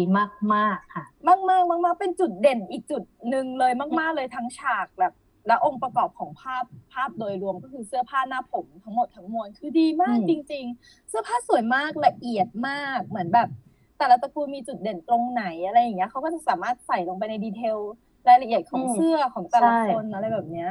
คือตอนสวยดูมากเราก็เอ่อดูผ่านไปรอบนึงแล้วหลังจากนั้นก็ไปขุดทวิตขุดเอ่อขุดในอินเทอร์เน็ตดูพวกแบบ detail ของชุดอะซูมมันเข้าไปซูมเข้าไปใช่ไหมแล้วก็จะเห็นแบบมันมีลายปักมันมีแบบใช่ยังไงสัญลักษณ์ยิบยิบย่อยย่อยๆแบบทุกอย่างอยู่ในในอ c เซสซอรีทุกอย่างของตัวละคร ใช่อืมแล้วก็ถ้าดูผ่านผ่านๆเผินเผินๆเราจะรู้สึกว่าอืมตัวละครแต่งตัวแบบ บางคนจะดูคล้ายๆกันในแต่ละฉากแต่คือ ถ้าไปซูมดูจริง ๆ ในแต่ละฉากเราจะรู้เลยว่าเขาเปลี่ยนแบบ เขามีเปลี่ยนอ่านอกจากจะเปลี่ยนเปลี่ยนเสื้อผ้าคือเปลี่ยนเสื้อผ้าเฉยๆแต่มันมีการเปลี่ยนเสื้อผ้าที่ทำให้ character ของตัวละครเปลี่ยนไปด้วยแบบเนี้ยเออเพราะเพราะเรื่องนี้ไทม์ไลน์ของเรื่องอะมันมาตั้งแต่ตัวหลักยังเป็นยังเป็นนักเรียนใช่ไหมอ่าแบบใช่ตอนยังตอนแบบสมัยวัยรุ่นสิบอะแล้วก็ใช่สิบปลายปลายอะอายุอายุสิบสิบนิดนิดอะไรเงี้ยแล้วก็เอ่อ ตอนที่เขาเขาโตอะก็หน้าที่การงานเปลี่ยนไปเป็นจากจากเด็กนักเรียนเป็นเป็นผู้นำเป็นประมุขหรืออะไร แล้วก็อืม time timeline ของเรื่องนี้มันจะอยู่ที่ประมาณยี่สิบปี เพราะฉะนั้นไออย่างนักแสดงอะมันคนเดิมใช่ไหมแต่แต่เขาอยู่ที่การการแต่งตัวคอสตูมแล้วก็แต่งหน้าทำให้เรารู้สึกว่าเออตัวละครแบบโตขึ้นตามวัยของของสตอรี่ใช่แล้วคือไม่รู้สึกขัดตา ใช่ดีมากเลย เสื้อผ้าแบบ เสื้อผ้าดีสวยมาก ถ้าใคร ถ้าใครชอบแนวเนี้ยคือชอบดูความสวยงามของฉากของเสื้อผ้าหน้าผมตัวละคร ให้คะแนนเต็มนะสำหรับการงานให้แบบเต็มเต็มเลยเต็มอะเต็มดีมากจริงอืมๆสวยงามะไรยอมรับกนะเลยว่าว่าทำการบ้านมาดี คือสีเขาใช้สีของแต่ละตระกูลได้ได้มีเสน่ห์มากอะขนาดตัวละครถึงจะมีแค่ฟ้ากับขาวหรืออะไรอย่างเงี้ย แต่ว่าอืมเสื้อผ้าของตัวละครก็คือมี detail เยอะมากใช่เอออย่างเสื้อผ้าของตัวละครหลักเนี่ยมันมันมีคนคนเขาทำทำแบบเหมือนเป็นแคตตาล็อกออกมาเลยนะว่าแบบ cap cap cap มาว่าตัวละครหลักตลอดทั้งเรื่องเลยเนี่ยเปลี่ยนเสื้อไปกี่ชุดอะสี่ชุดใครเสื้อเยอะสุดคะยี่สิบสามสิบชุด อ๋อ แล้วก็แน่นอนเจ้าพ่อแฟชั่นก็คือเจียงเฉิงนะคะล่อล่อเข้าไปแบบว่ายี่สิบชุดได้มั้งแบบโอ้โห เยอะ กับเว่ยอิงสองคนเนี่ยแบบว่าแข่งกันแบบ fashion week เออประทับใจฉากด้วยฉากด้วยฉากค่ะจะมีแบบ จะมีอย่างบางฉากอย่างฉากที่ต้องมีหิมะตก อืมอ่าอย่างฉากหิมะตกในแต่ละฉาก ซึ่งถ้าได้ไปดูเบื้องหลัง ถ้าได้ดูเบื้องหลังอืมเขาก็จะมีเหมือนผู้กำกับมาพูดถึงว่าเอออย่างฉากเนี้ยอยากจะให้หิมะตกแต่ตอนแรกคือการทำหิมะมันแบบลำบากมากถ่ายในที่อ๋อต้องอย่าลืมว่าเขาถ่ายเขาถ่ายฤดูร้อนอ่าใช่อ่าในถ่ายในดูร้อนในที่นี้ก็คือโอ้โห40องศาเออร้อนร้อที่นสุดจัดตอนแรนั้นกคือ40 องศานักแสดงต้องอยู่ใช่ในอุณหภูมิแบบนั้นกับเสื้อผ้าที่ค่ะเหมือนอยู่ในฤดูหนาว อืมเสื้อผ้าห้าชั้นอะไรอย่างเงี้ย แต่แบบเก่งมากอะเขาเขาเก่งมากจัดฉากออกมาเราเราไม่รู้สึกถึงความแบบขัดตาเนาะอืมยกเว้นจะมีเหงื่อแตกบ้างเล็กน้อยแต่ก็โอเคเข้าใจก็ไม่เล็กน้อยนะคะด้านด้านพี่ขอโทษ ต้องไปดูในเด็ดฟิกใช่ไหมถึงจะซูมใช่โอ้หน้าอันมันั้นนจะเห็นเลยว่าหน้าหน้าทุกคนแบบเยอะมากอะสงสารใช่ใช่หน้าหมันอ๋ออมคือมันจะมีอย่างนี้ด้วยความที่แบบ นักแสดงใส่เสริมแล้วกันนะถ้านึกอะไรออกอืมเนี่ยด้วยความที่อย่างพี่จ้านอะ ตอนนั้นพี่จ้านอะเซียวจ้านหรือว่านักแสดงเว่ยอิงอะนะคะอืมเขาตอนนั้นเขาถ่ายอยู่สองเรื่องถ่ายซีรีส์สองเรื่องพร้อมกันอืมแล้วด้วยความที่จ้านอะเขาผิวคล้ำง่ายด้วยแหละเนอะถ้าใครสังเกตดีๆอะเวลาที่แขนเสื้อของเขาอะแขนเสื้อของตัวละครมันเลิกขึ้นขึ้มานจากใช่ไหมเออ มันเลยจากมือลงมาหน่อยเราจะเห็นเลยว่าระหว่างข้อมือของของจ้านอะ ของอืมเซียวจ้านอะกับมือของเขาหลังมือเขาอะเป็นคนละสีอะแสดงว่าแบบ outdoor อยู่ตลอดเนาะใช่ออกแดดเเขาถ่ายเขาถ่ายออกแดดอยู่ตลอดเวลาแล้ว นี่นี่คิดว่านี่เป็นเหตุผลหนึ่งด้วยที่เราจะรู้สึกว่า ตัวละครหน้าลอยอยู่ตลอดเวลาอย่าว่าน้องอย่าว่าน้ถาอมงว่าจุดอ่อนของซีรีส์มีอยู่ตรงไหนบ้างเราว่าการแต่งหน้านี่ก็อาจจะเป็นอาจจะเป็นส่วนเล็ก ๆ ส่วนหนึ่งที่เรารู้สึกว่าเอ้ยมันขัดตานิดนิดหน่อยหน่อยบางอย่างเพราะบางทีเรารู้สึกว่าอืมทำไมน้องหน้าเทาแต่ว่า เหมือนแบบ ลงพื้นที่สีอะ บางคนเหมือนหน้าลอยอะไรอย่างเงี้ยเออตรงนี้ตรงนี้คิดว่าอาจจะเป็นเรื่องข้อจำกัดของของตอนถ่ายทำอันนะแบบอุณหภูมิอย่างนั้นด้วยแล้วก็นะแบบเออเวลาในการถ่ายหนังอะไรเงี้ยแบบถ่ายไปต้องโบ๊ะหน้าไปตลอดเพราะเหงื่อออกอะไรงั้นหรือเปล่า ก็เป็นไปได้เป็นเพไปราะว่าได้เพราะว่าอันเนี้ยดูอ๋อตอนแรกก็คุยกับเพื่อนอยู่เหมือนกันว่าเออทำไมหน้าลอยจังเพื่อนก็เลยอ๋อเขาอ๋อถ่ายทำกันหน้าร้อนก็เลยอ๋อโอเคเก็ตใช่แล้วหน้าร้อนต้องโบะเยอะอืมอะไรอย่างเงี้ยแล้วพี่จ้างอืมอย่างที่บอกว่าพี่จ้างคือตัวจ้านกับหน้าคือคนละสีเลยเพราะเหมือนแบบอืม เขาด้วยด้วยความที่เขาเรียกอะไรคอสตูมมันยาวอย่างเงี้ย มันก็จะปิดหมดอืมเหลือแค่มือแค่คอที่โผล่ขึ้นมาอืมซึ่งแบบ พอพอระหว่างมือกับข้อมือคือเห็นเลยว่าคนละสีเพราะฉะนั้นก็คงต้องแบบเขาคงพยายามโบ๊ะให้ได้หน้าสี original ของตัวละครแล้ว แต่มันก็อย่างบางฉากอย่างเงี้ยจะเห็นเลยว่า อย่างตอนที่เหมือนว่างจีร้องไห้อะไรอย่างเงี้ยน้ำตาเป็นสายเป็นสายในเป็นที่สายเป็นสายในที่นี้คือเหรอ yes ไม่แน่ใจว่าสายแป้งหรือหรือสายครีมกันแดดนะคะ ที่ไหลลงมาอืมอะโอ๊ยเข้าใจได้เป็นเป็น flaw เล็กๆ น้อยๆอะนะเล็กๆน้อยๆเอาไว้แซวกันขำๆไม่ใช่เรียสเอามาเก็บทำมีมขำๆได้เล็กน้อยเออ จะพูดพูดถึงเรื่องมีม จะบอกว่าเรื่องเนี้ยแรกๆเลยเนี่ยนอกจากแฮชแท็กปรมาจารย์ลัทธิมานแล้วแฮชแท็กอีกหนึ่งแฮชแท็กที่โด่งดังมากสำหรับปรมาจารย์ลัทธิมานคือ ปรมาจารย์ลัทธิมีม ถ้าใครสนใจลองไป search ทวิตเตอร์นะคะ แฮชแท็กปรมาจารย์ลัทธิมีม คือเป็นเป็นเป็นซีรีส์ที่มีมเยอะมากจริง ๆ คนเล่นแบบแล้วมันขำมากมีมแต่ละอันคือขำขำท็อปท็อปฮิตนี้ต้องยกให้มีมของพ่อหนุ่มเข่งวะโนเมนคุณเลยค่ะแหมแหมแหมแหมแหม อุตส่าห์อุตส่าห์แบบว่าชงให้ไกลตัวแล้วนะ เราทำหน้าที่เป็นดีเฟนเดอร์พี่หนุ่มเข่งตอนนี้อยู่ อย่าว่าน้องแล้วคือเจียงเฉิงเอ่อก็คือน้องโจ้เฉิง น้องโจ้เฉิงก็คือนักค่ะแสดงของเจียงเฉิงเนี่ยเรียกว่าอาเฉิงได้เหมือนกันนั่นแหละอืมน้องน้องเฉิงเองเขาก็รู้เป็นเจ้านะพ่อมีมใช่เขาเขาเคยยังเคยให้สัมภาษณ์เลยว่าเหมือนมีคนถามเรื่องมีมซึ่ง ซึ่งในงานมีตติ้งหนึ่งของปรมาจารอืย์มลัทธิมานมีการเอามีมของแต่ละตัวละครมาเหมือนขึ้นโชว์ให้ดูด้วยอะไรอย่างเงี้ยแล้วคือเขาก็ถามว่าเออนักแสดงเหมือนแบบ ได้ใช้มีมของตัวเองบ้างไหมเขาก็บอกว่ามีเอามีมมาใช้เล่นกันอะไรอย่างเงี้ย ทุกคนก็รู้อย่างอาเฉิงน้องเฉิงเนี้ยจริงเออเจ้าเฉิงเองเขาก็พูดว่าเขาก็รู้ว่าแบบว่าตัวละครเขาเหมือนแต่ละฉากคือออกมาแล้วมันมีมีมเยอะเขายังพูดเลยว่าเอออืมเขาจะพยายามเหมือนกับว่า เขาเหมือนว่าพอแสดงอารมณ์เต็มที่แล้วเขายังควบคุมสีหน้าได้ได้แบบไม่เดี๋ยวเดี๋ยวไม่ขอขอ defend defend น้องนิดนึงเอามาเอามาเอามา defend ก็คือมันต้องเท้าความไปว่าแบบ background ของน้องเขาน้องเขามาทางสายละครเวทีอ่าแล้วก็อย่างที่ทุกคนรู้ว่าละครเวทีก็ต้องเล่นใหญ่รัชดาลัยไว้ก่อนเล่นใหญ่เนอะไหมอ่าเพราะฉะนั้นแบบหน้าเนอร์อะไรนี่น้องเขาก็เลยจะแบบไปหมด เออจะไปมากกว่าคนอื่นนิดนิดนึงเท่านั้นลองไป search นะคะ มีมเจียงเฉิงสนุกสนานต้องอะลองไป search ดูแล้วปรมาจารย์ลัทธิมีมเนี่ยนี่ฉันเชื่อว่าทุกคนทุกคนที่ search นะ search ไปสักพักหนึ่งเดี๋ยวตกหลุมโดนตกแน่นอนขอบอกแน่นอนสักคนนี่คือเป็นการขายเมนแบบเนียนๆนะคะขายใช่ค่ะเพราะว่าข้อดีอีกข้อหลักเลยนอกจาก คอสตูมเสื้อผ้าอะไรทั้งสิ้นข้อดีหลักใหญ่เลยคือผู้ชายวกกลับมาอีกแล้วนี่คือวกกลับมาเน้นมากเน้นย้ำมากเลยนะคะ ผู้ชายเราดีมั่นใจจริง ๆ ไม่ใช่แค่ผู้ชายดีนะ อันนี้เราพูดผิดนักแสดงดีอืมนักแสดงผู้หญิงดีงามเองก็มีเสน่ห์มาก มีเสน่ห์มากๆ ทุกคนเลยเออเอออันนี้ทุกเสริมคนเลยเสริมนิดนึงว่าเรื่องอืมนักเรื่แสองดงเรื่องบทดีอะค่ะ เรื่องบทอะเขาเขาค่อนอืมข้างจะแชร์บทให้กับเอ่อตัวละครผู้หญิงดีนะ แล้วก็คืออมมันไม่ใช่แค่เป็นเหมือนไม้ประดับของเรื่องอะ คือเหมือนผู้หญิงทุกคนในเรื่องอะมีมีความสำคัญแล้วก็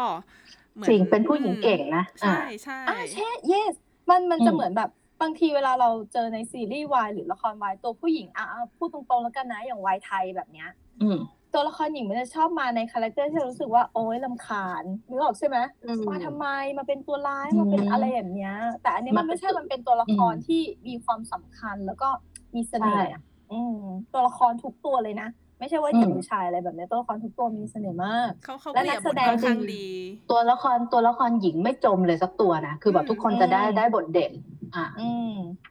ซึ่งซึ่งซึ่งปัญหาก็คือบางคนก็คือบทบทเด่นกว่าบทจริงขึ้นไปตอนจนช่วงแรก ๆ ก็คือเกือบจะมีปัญหากันกับแฟนคลับเหมือนกันอืมเพราะเขากลัวว่าแบบ แน่นอนกว่าจะมาเป็นซีรีส์เขาเขียนบทกันมาเป็นปีๆนึกออกใช่ไหมอืมการดัดแปลงขึ้นมา ซึ่งซึ่งค่ะมีบางช่วงก็คือมีการแน่นอน ถกเถียงหรืออะไรกับแฟนคลับหนังสือเหมือนกันว่า กลัวแน่นอนด้วยความที่ถ้าเราเป็นแฟนหนังสือเราก็ต้องกลัวว่าตัวละครหลักทั้งคู่ของเราก็คือวังจีและและเวลเชียนเนี่ยจะโดนอะจะโดนปรับบทจนกลายเป็นพยายามจะหลีกความเป็นวายมากไปหน่อยจนพยายามหานางเอกอืมหรืออะไรมาให้แบบเนี้ยช่วงนั้นก็มีปัญหา อันนี้คือต้อคุงยกับเท้าเพื่อนเท้าที่คเขาวามตามมาเท้าความนิดนึงละมั้งว่าแบบด้วยความที่มันเป็นเอ่อยังไงจีนใช่ไหมเขาก็จะแบบมีอืม สตริกในเรื่องของของเขาเรียกอะไรสื่อวายละครที่ออกออกอ่าออกออกแนวชายรักชายอืมวายวายอะไรอย่างเงี้ย เพราะฉะนั้นก็อืมเอ่อยังไงแฟนคลับของของนิยายอะแฟนคลับของตัวอืมตัวตัวบทประพันธ์ออริจินอลเนี่ยเขาก็จะคอนเซิร์นว่าแบบเอ๊ะพอกลายมาเป็นละครออกอากาศ on air อย่างเงี้ยมันจะมีการปรับบทไหมจะกลายเป็นอย่างที่อย่างที่ตะกี้ตะกี้พูดขึ้นมาว่าแบบเออเปลี่ยนไปกลายเป็นไม่ใช่ไม่ตรงตามบทประพันธ์หรือเปล่า อะ ช่วงที่ on air ก็ก็ก็มีมีกระแสแบบบ้างยังไงอ่า มีกระแสบ้างนี้แต่ว่าอืมเท่าที่พอพอมัน on air ไปปุ๊บ ทุกคนกลับโอเคนะโอเคกับการการการเรียบเรียงบท ก็ถือว่าว่าเขาแปลงบทออกมาได้ดีอืมมีแปลงบทออกมาได้ดียังยังใช่อยู่ในเส้นสตอรี่เดิม อันนี้อะอันนี้ถามหเออน่ก็อยถือว่าอันเคานี้รพใช่เออเคารพเคารพนิยายในในในใน ส่วนใหญ่เลยแหละ มีความเคารพนิยายเยอะอะไรอันนี้เงี้ยน้องถามหน่อย เพราะว่าส่วนค่ะตัวดูแต่ซีรีส์อย่างเดียวไม่ได้ดู ไม่ได้ไม่เคยอ่านหนังสือหรือว่าไม่เคยอ่านเรื่องย่อหนังสือเลย ตัวซีรีส์กับตัวหนังสืออะค่ะ มันแตกต่างกันเยอะไหมคือในในในนิยายตัวไทม์ไลน์จะสลับไปสลับมาอย่างที่อย่างที่ตะกี้ตอนแรก ๆ คุยกันใช่ไหมคะ แล้วก็ในเรื่องของความความสัมพันธ์ของของตัวละครคู่หลักเขาก็จะมีบทกุ๊กกิ๊กอะไรกันมาก พอแต่พอเอามาเป็นซีรีส์เนี่ยเขาก็อ่า ปรับ tone down ไอ้ตัวตัวความความหวานหวานชื่นตัวละครลงแล้วก็ไปเกลี่ยบทตรงเนี้ยให้กับความสัมพันธ์อ่ากับตัวละครรองตัวอื่นตัวละๆก็คือเป็นเน้นอื่ๆบ้างเน้นในเรื่องของพล็อตและ story มากขึ้นอืม ตัวความคิดของเราอะเราว่าเขาอะไม่ได้ปรับหรอกเขาแค่ไม่พูดว่ามันรักกัน เออฉลาดจริงนะๆจริงๆนะแล้วมันก็จะแบบมีมีกิมมิกมี hint อะไรมากมายอยู่ในฉากเออเวลาดูก็ต้องดูทีแบบส่อง detail อะแล้วแล้วคุณก็จะเห็นแล้วก็ค่ะจะว่ามีเขาผู้กำกับซ่อนอะไรไว้ใช่แล้วก็จะมีบางฉากด้วยที่บอกเลยว่าในดูซีรีส์อย่างเดียวจะไม่เข้าใจว่ามันเกิดอะไรขึ้นอืม ต้องไปแบบต้องไปหาเอาเอง คือเป็นฉากที่ไม่สามารถจะพูดได้ในซีรีส์อะไรแบบเนี้ยก็ต้องไปหาเองอ่าว่า มันเกิดอะไรขึ้นก็มีเขาทำดีนะใช่มีอันนึงที่จะบอกว่าปรับจากซีรีส์จากหนังสือแล้วแล้ว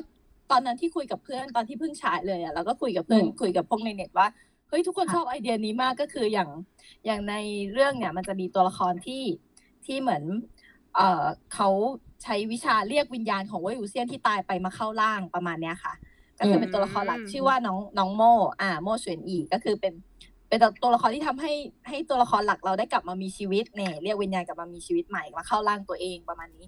เออโมเฉวนอีเนี่ยในในหนังสือเนี่ยเขาเป็นเหมือนเป็นเกย์เลยแหละเนาะ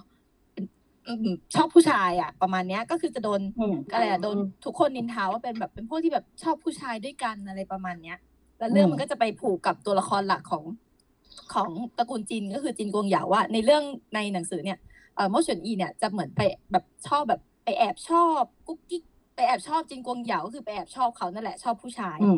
แต่อืมเราเราก็ยังว่า แต่ในในซีรีส์ก็คือมีการปรับแค่นิดเดียว แต่เราทำให้รู้สึกว่ามันฉลาดก็คือแทนที่จะให้ไปชอบจินกวงเหยาอืมก็ปรับนิดเดียวก็คือให้มีคอน FLICT กับในตระกูลจีนด้วยการที่ไปชอบเหมือนเอ่อ ฮูหยินของจินกวงเหยาซึ่งมันเป็นการปรับนิดเดียวที่ทำให้เรื่องไม่เปลี่ยนแปลงเลย แต่ว่าทำให้เรื่องสามารถเหมือนออกมาได้เหมือนเดิมอะโดยที่เราไม่รู้สึกถึงความความเปลี่ยนแปลงอืมของเนื้อเรื่องเลยนึกออกปะซึ่งมันอืมฉลาดนะจำได้ว่าคุยกับเพื่อนว่าจริงๆเฮ้ย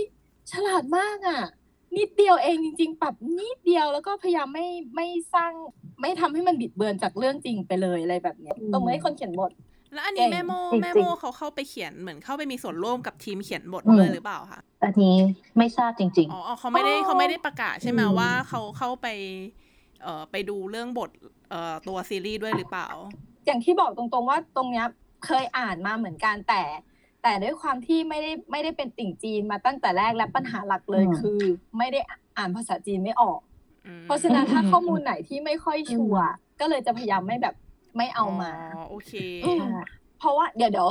ถ้าถ้ามีโอกาสเสริม เดี๋ยวจะไปถามเพื่อนที่เป็นติ่งติ่งเรื่องนี้ตั้งแต่ยังเป็นภาษาจีนแบบที่ไม่มีแปลใดๆทั้งสิ้นคือเพื่อนชอบมากแล้ว แล้วเขาอ่านจีนพอได้ไม่ได้อ่านได้เยอะเนอะปะใช้วิธีการเปิดดิกชันนารีอะแล้วอ่านหนังสืออะอืมคือเพื่อนเป็นเพื่อนเป็นติ่งจีนมาเป็นสิบสิบปีอะไรอย่างเงี้ย เพื่อนเป็นติ่งจีนมาเป็นสิบปีอะแล้วคือชอบตั้งแต่ตอนนั้นชอบตั้งแต่แบบ อืมอ่านหาอ่านเอง เออ แล้วก็ตั้งแต่พอประกาศเป็นซีรีส์ก็คือตามรอดูอะไรแบบเนี้ยตามทุกอย่างเพื่อนมันติ่งเยอะมากเดี๋ยวถ้ามีอืมโอกาสจะลองไปถามข้อมูลแบบละเอียดมาให้อีกทีแล้วกันนะคะ อย่างที่บอกว่าอืมวันนี้มาเมาด้วยความติ่งจริงๆอะคือเพิ่งเข้าด้อมนี้ได้ตั้งแต่เพิ่งเริ่มฉายก็คือประมาณปลายมิถุนาปีที่แล้วเอง เป็น เป็นติ่งอ่อนด้อยในด้อมจีนมากเพียงแต่มีความติ่งอย่างบ้าคลั่งเท่านั้นเองก็เลยอยากจะเอามาเมามอยเออตกคนเข้าด้อมมาด้วยกันโอเคอะอะอะเดี๋ยวต่อไปเราจบพวกเกี่ยวกับตัวซีรีส์เกี่ยวกับตัวนิยายก่อนไหมแล้วเดี๋ยวไปพูดอีเวนต์กันบ้างดีกว่าเพราะน่าจะเยอะอยู่โอเคโอ้ยมองไม่จบเลยอะยังมีอีกเหรอ เราขอพูดถึงนักแสดงก่อนได้ปะได้เพราะมันได้จะเพราะมันจะไปต่อนักแสดงหมายถึงตัวนักแสดงเพราะเดี๋ยวมันจะไปต่อในอีเวนต์ไงได้ได้ได้อื มมาเอค่ะอนั่นแหละ สิ่งที่เราพูดว่าความดีงามในซีรีส์นี้คือผู้ชายหมายความว่าผู้ชายเออขอโทษค่ะ นักแสดง หมายความว่าข้อดีคือเขา casting นักแสดงมาได้แบบเข้ากับบทมากอืมอืมทุกตัว คือมันมันจะมีหลายครั้งที่เราดูซีรีส์แล้วเรารู้สึกว่าเราไม่อินอะเพราะว่าอืมเหมือนนักแสดงไปไม่ถึงนึกออกใช่ป่ะอืมเรารู้สึกว่าค่ะคนนี้มันไม่ใช่ character นี้แต่ว่า อย่างเรื่องเนี้ย เรารู้สึกว่าเฮ้ย เขาเลือกนักแสดงมาได้ดีมากจริง ๆ แต่ละคนสามารถถ่ายทอดตัวละครออกมาได้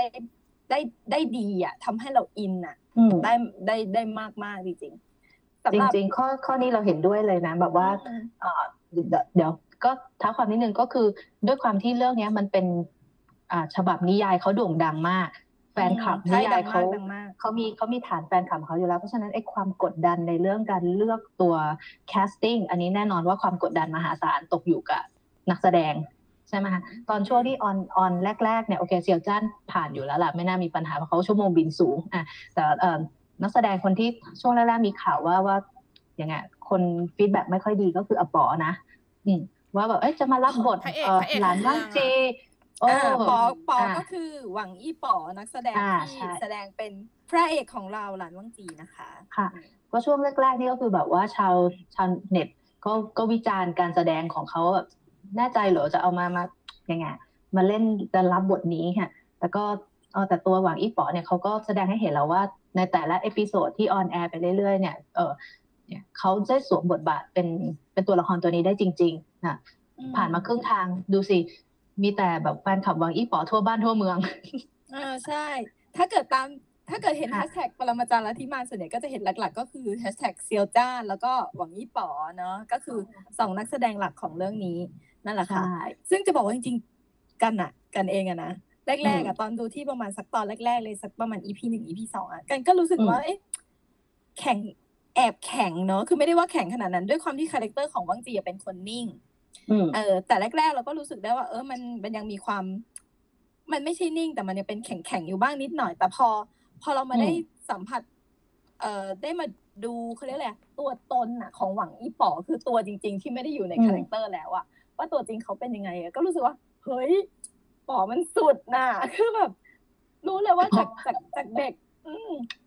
จากจากจากเด็กผู้ชายคือตอนนั้นป๋อก็แบบยี่สิบมาเนาะสิบเก้ายี่สิบอะไรแบบเนี้ยยี่สิอืมเด็กก็ถือว่าเด็กเล็กเลย แล้วมารับรับบทเป็นหลานวั่งจี คือคุณชายรองตระกูลหลานที่แบบนิ่ง สุขุม ไม่พูด อะไรแบบเนี้ยแล้วแถมสุดท้ายคาแรคเตอร์ต้องไปเป็นคนที่อายุประมาณสักสามสิบสามสิบกว่าสามสิบปลายๆอย่างนี้ด้วย ก็ต้องยอมรับว่าป๋อคือใช้ได้อะ จากเด็กอืมพูดมากจักจักจักจักปาดปาดไม่หยุดอะไรแบบเนี้ย ซึ่งซึ่งโอเคป๋อเขามีคาแรคเตอร์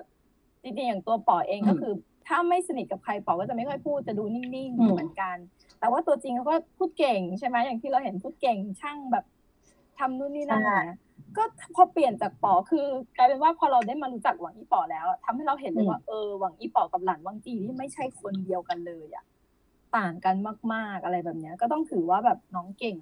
เก่งอืมเก่งมาก ก็คือจริๆนักแสดงมีพัฒนาการแบบเอ่อค่อนข้างก้าวกระโดดเลยนะอืมเพราะตอนแรกเราก็แบบอ๋ออะไรนะซีรีส์ที่แบบรวมไอดอลมาเล่นเราก็นิดนึงกันนึกออกไหมแบบอ๋ออ๋อไอดอลจะดีเล่นหนังเหรออะไรนะอย่างงี้นะใช่ไหมใช่เราไม่ได้เราจะคาดหวังอะไรขนาดนั้น อ่า แต่พอเอ้ยมาดูจริงๆก็แบบเออน้องทำเราติดอะทำเรากลายเป็นติ่งได้เว้ยเก่งเก่งๆ อืมอืมเก่งมาก ส่วนพี่จ้านหรือว่าเซียวจ้านจ้านอันนั้เกนอเขาดีร์เขาดีอยู่แล้วปะจ้านนั่เหนรเกิอดเขาเขาเขามีชั่วโมงบินในการในการแบบเขาเก่งอยู่แล้วเล่นหนังสูงอยู่แล้ว อะคือเนาะคิดว่าใช่ไหมในในในจำนวนแบบว่าหนุ่มๆนักแสดงที่ที่ที่เล่นซีรีส์เรื่องเนี้ยเสี่ยวจ้านน่าจะมีประสบการณ์เล่นหนังเยอะกว่าคนอื่น ใช่ก็คือหื แต่แต่ถ้าแต่ถ้าถามว่าเยอะมากไหมก็ไม่ได้ถือว่าเยอะก็มากไม่นะเพมากราะว่าจริงอ่าๆพี่จ้านก็คือเข้าวงการมาแค่ประมาณสามปีเท่านั้นเอง แถมมาในฐานะอืมของนักร้องด้วยไม่ใช่นักแสดอืงมเอออย่างพี่จ้านนี่คือใช่ประกวดใช่ประกวดเข้ามาสายไอดอลเลยเหมือนกันแหละเหมันอืมต่อแหละเป็นสายไอดอลเลยประกวดนักร้องร้องเพลงมาประกวดมาฟอร์มวงอะไรแบบนี้อืมมีวง แล้วก็แต่ว่าเหมือนมาแสดงอย่างพี่จ้านเนี่ยเหมือนอืมข่าวที่เคยอ่านมาคืออย่างจ้านเองเนี่ยจริงๆแล้วต้นสังกัดไม่ได้อยากให้มารับบทนี้ อืมไม่ได้อยากให้มารับบทนี้ ใช่ไม่เพราะเพราะเป็นไม่แน่ใจเพราะเป็นซีรีส์ออกวายวายใช่ไหม Yes ต้นเออต้นสังกัดประมาณเขาก็กลัวนั้นค่ะจะแบบว่ามีผลเออต่อต่อชื่อใช่เสียงอะไรในอ่านี้อืมปรากฏว่าแต่ว่าเหมือนพี่จ้านถูเขากแล้ว แต่จ้านนะถูกใจบทนี้คือเหมือนอ่านเราอืมรู้สึกว่าถูกใจก็คืออยากอยากจะมาลองอะไรอย่างเงี้ยสุดท้ายก็มาแคสติ้งแล้วก็ได้บทนี้ซึ่ง แน่นอนดีเหลือค่ะ เกินเป็นบุญของชาวโลกเลยถูต้องค่ะเป็นบุญของชาวโลกแล้วจริงๆที่พี่ต้าตัดสินใจแบบนั้นนะคะอืม เอ้ยแต่ว่าอันนี้อันนี้คือถ้าในฐานะเราที่เราไม่ได้ติ่งนะ เราไม่ได้แบบอืมเหมือนตามนักแสดงเลยอะแต่ว่าดูเฉพาะอืมซีรีส์อย่างเงี้ย คือจ้านอืมเก่งมากเก่งแบบเก่งมากๆจเก่ริง ง ๆ คือคือดูแล้วอะอินอืม อินกับเนื้อเรื่องแล้วก็อินกับตัวละครเพราะว่าจ้านคือเอาจริงๆถ้าเกิดไม่ได้เป็นพี่จ้านเล่นอะ อืม เรารู้สึกว่ามันคงไม่ได้ถึงแบบขนาดเนี้ย เออคือดีมันอาจจะแบบมาไม่ดีจริถึงงจุดนี้ก็ได้ใช่เนาะคือใช่ดีจริง อันนี้คือแบบไม่ติ่งนะ เพราะว่าบอกเลยว่าเราอ่าดูดูซีรีส์ก่อนเลยอะไม่ได้แบบตามอะไรก่อนเลย อืมอืมแต่ว่าแต่ว่าเฮ้ยอย่างป๋อนี่ก็ยังดูซีรีส์ก่อนเหมือนกัน นี่ก็ดูซีรีส์ก่อนเหมืไม่อนได้กันตามอะไรเลยจริงเออมันเป็นเสน่ห์หนัขงองสือซีรีส์เลยเห็นปะหนังสือนี่มาซื้ออ่านทีหลังเลยอะเออต้องแบบเออรู้สึกแบบเสียดายเหมือนกันที่ไม่รู้จักมาก่อนอะไรอย่างเงี้ยแต่ว่าส่วนอืมป๋อก็เห็นด้วยนะว่า ตอนแรกเขาเอ่อค่อนข้างจะแข็งจริง แต่ว่าพอดูซีรีส์เอ่อตอนท้ายๆอะค่ะ แบบแชปเตอร์ท้ายๆเขาก็พัฒนาขึ้นไปเรื่อยๆ จริงใช่อืมอืมจะบอกว่าตรงเนี้ย สงสารป๋อตรงที่หลายคนน่ะ จะชอบเหมือนพูดกับป๋อว่าแบบ ตัวละครเหมือนไม่มีบทเล่นง่ายเนอะนึกออกใช่ไหมอืมตัวละครไม่มีบท dialogue คือไม่มีบทพูด ไม่มีไดอะล็อกพูด เพราะหลานวังจีเป็นมนุษย์พูดอยู่ไม่กี่คำคำที่พูดหลักๆก็คือเวยอิงเวยอิงเออก็จะพูดอยู่แค่นี้แหละอะไรอย่างเงี้ยอืมก็คือแต่มัน เราเลยรู้สึกว่าเอ้ยสงสารนะเพราะว่าจริงๆตัวละครที่การที่ไม่ได้สื่อสารด้วยคำพูด แต่มันต้องสื่อสารด้วยอย่างอื่นอะ มันอืมมันยิ่งยากเข้าไปอีกอะเออแล้วมันไม่ใช่ตัวละครที่แบบ อยากทำหน้าทำตายังไงก็ได้ไม่ใช่เลย โดยลักษณะของตัวละครแล้วมันทั้งเป็นคนนิ่ง ไม่ค่อยพูด แต่ว่าจะต้องทำยังไงให้การที่นิ่งแล้วไม่ค่อยพูด แต่ทำให้คนรู้สึกได้ว่ากำลังคิดอะไรอยู่แบบเนี้ยอืมเออ ซึ่งมันแบบอืมมันยากอะแล้วก็ก็ถือว่าน้องทำได้ดีอะทำได้ดีอืมอืมใช่ใช่ นักแสดงคนอื่น ๆ ในเรื่องก็หลาย ๆ คนก็อ่าเดบิวต์เรื่องแรกหรืออะไรทำนองนี้ด้วยไหมอืมลูกลูกกันเอง ค่ะใช่ไหมอ๋อน้องใช่ไหมซื้อจุยลูกกันเองใช่ค่ะเอาเรื่องแรกเหรอ เรื่องแรกอาจจะอาจจะไม่ไม่แรกสุดขนาดนั้นแต่ก็คือใช่เป็นเรื่องที่เป็นเรื่องยังที่ไงออนแอร์ให้คนรู้จักอ่ามาเหมือนแอร์ให้ทำให้คนรู้จักให้คนรู้จักอ่าใช่ค่ะ น้องน้องน้องซือจุยหรือว่า หรือว่าชื่อจริงของน้องก็คือน้องเจิ้งขวัญซิงนะคะทำไมเสียงเสียงแปดเปลี่ยนเลยเดี๋ยนะวเดี๋ยวเดี๋ยวแป๊บนึงนะซือจุยหรือว่าน้องเจิ้งขวัญซิงนะคะน่ารักเฮ้ยอะไรนะลูกน่ารักให้พูดให้พูดคำว่าน่ารักครบห้าครั้งน่ารักน่ารักป่าหรอกเอาไปแล้วเดี๋ยว เออ จะบอกว่าในซีรีส์เนี้ย ความตลกตรงที่หลายคนอะ จะไม่จะไม่ค่อยรู้ว่าอายุจริงของนักแสดงอะเท่าไหร่ แล้วก็อืมเออเหมือนคาแรคเตอร์บางคนที่เหมือนเล่นดูดูเหมือนเล่นเป็นบางคนก็เล่นเป็นเหมือนแบบพี่โตอะไรอย่างเงี้ยแล้วก็บางคนเล่นเป็นน้องเล็กแต่จริงๆแล้วตัวจริงคืออายุเท่ากันก็มีคือเป็นคือเป็นเป็นเรื่องที่นักแสดงโกงหน้าตาโกงอายุมากจริงจริงอย่างจริงเดี๋ยวนะแต่อันอันนี้อันนี้อันนี้ว่า เพราะว่าเมนเมนพี่แอนคือเด็กสุดไม่ใช่หรอ นี่คือว่าเมนเขาเหรอ ไม่ใช่เป็นเป็นคนที่คนมีที่คุณแอนไม่ได้เด็กสุดอ้าวเหรอ มีมีเด็กกว่านั้นไหมก็มีก็เด็น้กองกว่าฝันจริงอะแหละจุยนี่แหละเอออ๋อจริงใช่ฝัน้องฝันนจริจริงงเด็กสุดอ่าในกองนี่ไม่ใช่ฝันซิงเด็กสุดนะคะ ฝันซิงเกิด 98 จะมีที่อ๋อเด็กกว่าเด็กก็คือเป็นแก๊งอนุชนก็คือเจ้าน้องที่เล่นเป็นโอหยางจือเจินน้องจะเกิดอ๋ปีอ999คนไหนอ่าอะ99รู้สึกว่าคนไหนอะ99จะเด็กสุดแล้วคนไหนอะ โอหยางจือเจินน้องชุดแดงก็ก๊อนุชนชุชุดดแดแดงงไงอ๋อแก๊ง EDM อะแก๊งอ๋ EDM อเอ้ยน้องนี่หล่อถามผมแก๊งน้ EDM องหล่อน้องหล่อมากในคนนั้นแก๊น่ะงเออน้องหล่อใช่อ่าแก๊ง EDM ส่วนใหญ่อาจจะเคยได้ยินคำนี้มาบ้างหรือเปล่าก็ไม่แน่ใจ แต่แก๊ง EDM คืออมแก๊งนักแสดงที่เล่นเป็นนักแสดงรุ่นเด็ก เราพูดว่าอ่านักแสดงเด็กไม่ได้เพราะว่าบางคนอายุเยอะนะแต่ว่าหน้าเด็กอะไรอย่างเงี้ย อืมนักแสดงที่เล่นเป็นแก๊งอนุชนรุ่นหลังจากอืม16 ปีไปแล้วใช่ไหมที่เหมือนกับว่าเนื้อเรื่องมันเกิดเรียบร้อยแล้ว แล้วก็เอ่อเวยอิงตายไปเรียบร้อยแล้วเกิดใหม่แล้วกลับมาเกิดแล้วอ่าใช่กลับมาใช่ก็คือเป็นรุ่นนั้นใช่ค่ะก็คือเป็นเป็นใน part ในอีกสิบหกปีให้หลังถ้าตามซีรีส์อือะมอ่าก็คือเป็นแก๊งแก๊งอนุชน แก๊งเซียนฝึกหัดอ่าพวกอืมเด็กๆกันอ่าคือเจ้าพวกเนี้ย Gen วันถ่ายสองทอืมำอ่า Gen สอง Gen สอง Gen เล็ก เจ้าพวกเนี้ยอ่าแก๊งเด็กเนี่ยเขาถ่ายด้วยกันไปไหนมาไหนเขาก็ไปด้วยกันแล้ววันนั้นเหมือนเหมือนตอนกลับจากถ่ายทำเนี่ยเขาก็นั่งรถตู้กลับกันมาแล้วเหมือนมันดึกอะมันดึกมากมันประมาณตีสามกว่าอะไรประมาณเนี้ยก็เหมือนเด็กมันสติแตกเนอะมันเหมือนมันง่วงมันไม่มีอะไรทำอะมันก็เปิดเพลง EDM scratch แผ่นอะแล้วก็เหมือนเปิดไฟให้เหมือนอยู่ในผับกันอะแล้วเต้นกันอยู่เขาในก็รถตื้ออะกันอยู่ในรถตู้ใช่ไหมเต้นตื้อตื้อตื้อกันอยู่ในรถก็คือขำมากเป็นคลิปที่แบบพอปล่อยมาทุกคนก็ขำมากแล้วทุกคนก็เลยให้ฉายาแบบ แก๊งเด็กพวกนี้ว่าแก๊ง EDM อะไรอย่างเงี้ยน่ารักน่ารักอยากให้ลองไปหากันถ้าใครตามดูลองไปลองไปตามแก๊งนี้นะคะ แก๊งเด็กน่ารัขากยของใช่ฝันจริงไม่ได้เด็กสุดปกรณ์ฝันจริงน่าอย่างที่บอกฝันจริง98นะคะ แล้วก็เจ้าอ๋อเจ้าโอเคน้องแดเจ้างเจ้าน้องชุดเอแดองจือเจน99เออซึ่งอืม1998เนี่ย ถ้าถามว่าอายุเท่าใครทายสิเท่าใคร ใครเกิด98อีกคนนึงรู้ว่า เมืองอี้เธอต้องรู้แก๊งเมืองอี้เธอต้องรู้ อ๋อ น้องเจออย่างว่าใช่ป่ะ ไม่ใช่ไม่ไม่ใช่ใช่ไม่ใช่เดี๋ยวอ้าก่วอนไม่นึใช่กเหรชื่ออน้องคนจี้สวยน้องจี้เมืน้อองงอี้จี้น้องจี้จี้หยางน้องจี้ไม่ไม่แต่แต่ว่าแบบกำลังนึกอยู่ว่าน้องชื่ออะไรว่าคือจำได้แค่ว่าน้องอะเคยเป็นนักกีฬาอีสปอร์ตแต่ว่านึกชื่ออีสปอร์ตซ่งจี้หยางหรือว่าคนที่เล่นเป็นนักพรตข่าวนะคะ เสี่ยวซิงเฉิงอืมอันเนี้ยเออไม่น่าเชื่อคือ คือหลายคนก็จะไม่รู้ว่าคู่เนี้ยอายุเท่ากันแต่ว่าจี้หยางจะเกิดต้นปีส่วนเจ้าฝานซิงจะเกิดปลายปีเกิดเดือนกันยาอืมแต่แต่ก็คืออยู่ในปีเดียวกันแต่คือคาแรคเตอร์ต่างกันมาเออกต่างกันเนาะ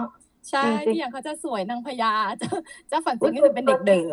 ตัวจริงเขาก็ดูต่างกันมากเลยนะแบบตอนตอนเรามากเห็นเขาอยู่บนเวทีอะไรอย่างเงี้ยเราไม่รู้เลยว่าเขาเขาเกิดปีเดียวกันโอ้เขาเกิดปีเดียวกันบอกแล้วว่าแก๊งนักแสดงอันนี้ความตลกคือทุกคนหน้าโกงอายุมากอืมจริง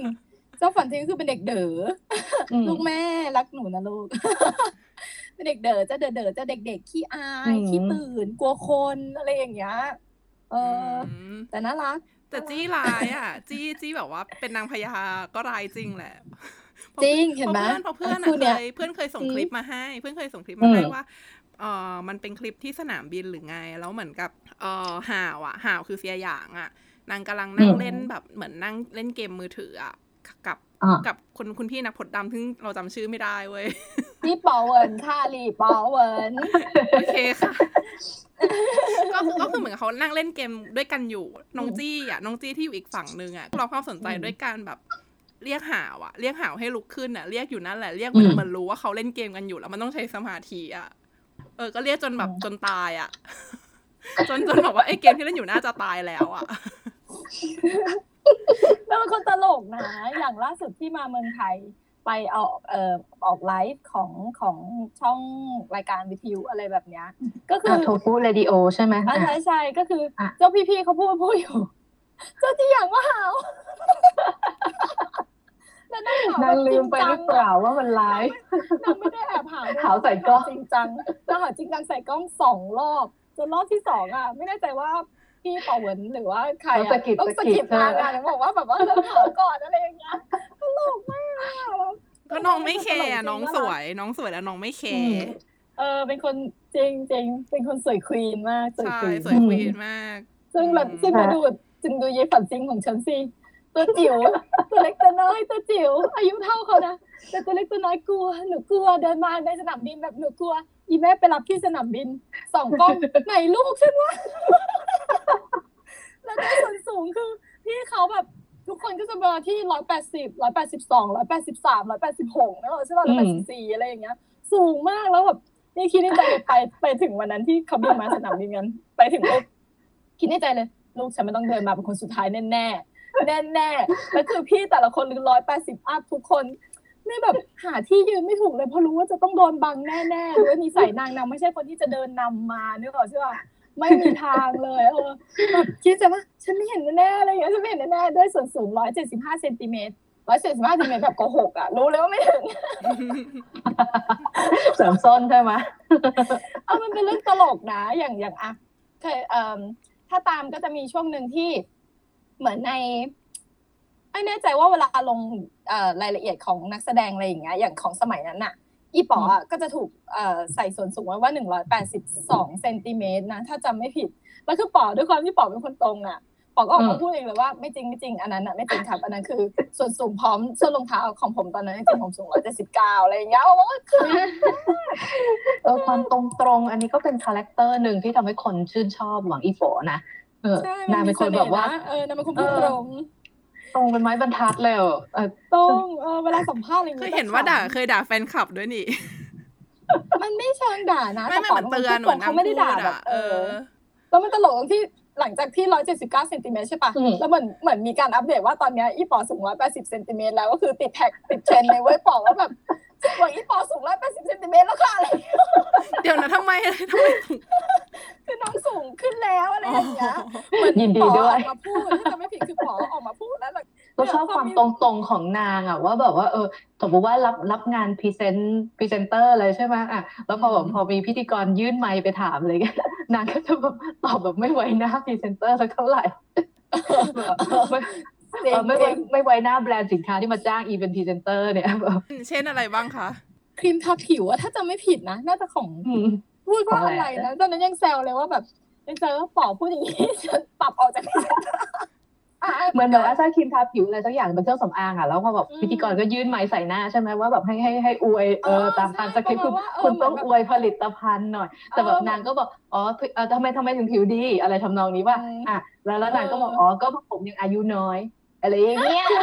ไม่คือเราก็จะพูดตรงๆว่าเหมือนแบบเหมือนแบบไม่นะแค่ทาแค่ทาครีมไม่ได้ทำให้ผิวดีอะไรประมาณนี้อันนี้เราก็ต้องเออจะมีอะไรประมาณเนี้ยอีกผิวดีเยแล้อะวอะไรอย่างเงี้ยมเออขำหรือจว่าริงๆแล้วคนจริงๆแล้วแบบสัมภาษณ์แบรนด์ก็ถึงเป็นเอ็มป่ะแบรนด์ก็เป็นเอ็มป่ะคือแบบว่าชอบเอาเอาก็แบบดูน้องก็ยังได้แบบพรีเซนเตอร์อีกเยอะคือแบบมากเออมันมันได้ใจว่ะไอเด็กคนนี้เลยจใช่ไหมริงจ้างแต่มันคือด้วยความขนาดห้าแมนห้าแมนแบบนี้เป็นเป็นแบรนด์เป็นอะไรนะ เป็นเอ่อพรีเซนเตอร์เป็น brand ambassador ให้แบบอืมลิปสติกก็คือทาลิปสติกนะคะ ไม่ได้ว่าถือโชว์เฉยๆนะคะ แต่งลงบนหน้าของนางเอง ซึ่งแบบสิ่งหนึ่งที่ชอบมากคือความยูนิเซ็กของอีป๋ออะ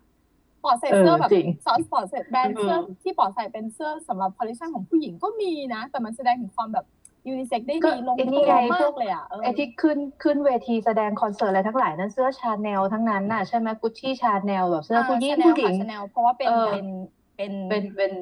แบรนด์แอมเขาอะเรีไรยกของเขาเป็นใช่ไหม sponsor อ่าเป็นสค่ะปอนเซอร์อะแต่จริงๆเออถ้าถ้าชุดพวกนี้ถ้าให้นักแสดงแบบนักแสดงชายคนอื่นใส่เราว่ามันก็คงไม่เกิดเอ้ยพี่ทอมพี่ทอมเคยเป็นไอ้นี่ของกุชชี่อยู่ผิดด้อมค่ะ ก็ไม่ก็บอกผู้ชายก็บอกผู้ชายใส่ไม่ได้ไง ก็เลยบอกว่า เมนเมนน้องก็เคยใส่ เมนน้องก็เคยใส่แซวแซวอะแล้วมันเป็นเทรนด์ใหม่ของโลกใช่ไหมอ่าอืมไม่แต่ดูดีดูดีคือ ป๋อต้องพูดตรงเออๆใส่เขาแล้วเป็นดูคนหดีน้าสก็วยโอนะเคสวเขายเป็นคนหน้าหน้าสสววยยหน้าสวยคือหน้าได้รูปแบบสวยอะหน้าสวยได้รูปจริงเข้าจริงเข้าจริงรูปมากอืมดูดีคือเป็นมากใบหน้าในอุดมคติเรียกงี้ได้ไหมอะก็ดีอะดูดีหล่อเออนั่นแหละพูดง่ายหล่อทุกมุม อะๆใช่แล้วก็คาแรคเตอร์วกวกกลับมาเรื่องผู้ดีนะคะ ผู้ดีทุกคนเฮ้ยเดี๋ยวเราเราเลยข้ามลูกเราไปปังอีปอดได้ไงวันเนี้ยตายแล้วจริงแม่ขอโทษ โอเคก็ตะกี้ก็เราก็จบไปแล้วสำหรับข้อดีเนอะก็จะมีเรื่องของผู้ชาย ทีนี้วนๆกลับไปเรื่องเรื่องโลเคชันหรือว่าเรื่องเอ่อเรื่องฉากเรื่องอะไรอย่งสเงี้ยถานที่ถ่ายทำใช่อะเพราะว่าพี่แอนอะอือฮึไปสถานที่ถ่ายทำมา มาเล่าเล่าให้น้องฟังหน่อยว่า เป็นอะไรยังไงบ้างที่ไหนบ้าง ก็มันก็เริ่มมาจากที่ว่าหลังจากที่เราดูซีรีส์จบ อะอืมแต่ว่าตัวเรายังหาทางออกจากกูซูไม่ได้นะคะค่ะเราก็แบบมีความคิด เออก็ เนาะทุกคนที่ที่ดูซีรีส์แหละก็สักครั้งเนาะอยากจะไปแบบตามรอยซีรีส์ใช่ไหมจอะริงแล้วทีนี้ใช่ทีนี้ก็เลยมีอ่าเพื่อนๆในในในอ่าใน Facebook เนี่ยค่ะในอินเทอร์เน็ตเนี่ยอืมเขาก็มีจัดจัดเป็นกลุ่มทริปเฉพาะกิจ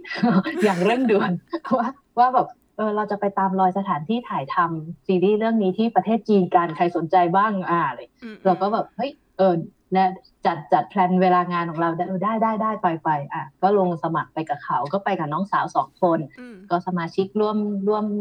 ร่วมทริปนี้ประมาณ9ก้าถึงสิคนอะอืมเขาถ่ายทำที่ไหนจริง ๆ แล้วซีรีส์เรื่องนี้ถ่ายทำหลาย ๆ ที่ในประเทศจีนก็ตามโลเคชันแบบสวยงามสำคัญสำคัญอะไรอย่างนี้ ก็แต่หลักๆ ถ้าเป็นพวกเมืองดูโบราณโบราณเนี่ยเขาก็ถ่ายในในโรงถ่ายนะคะอืมก็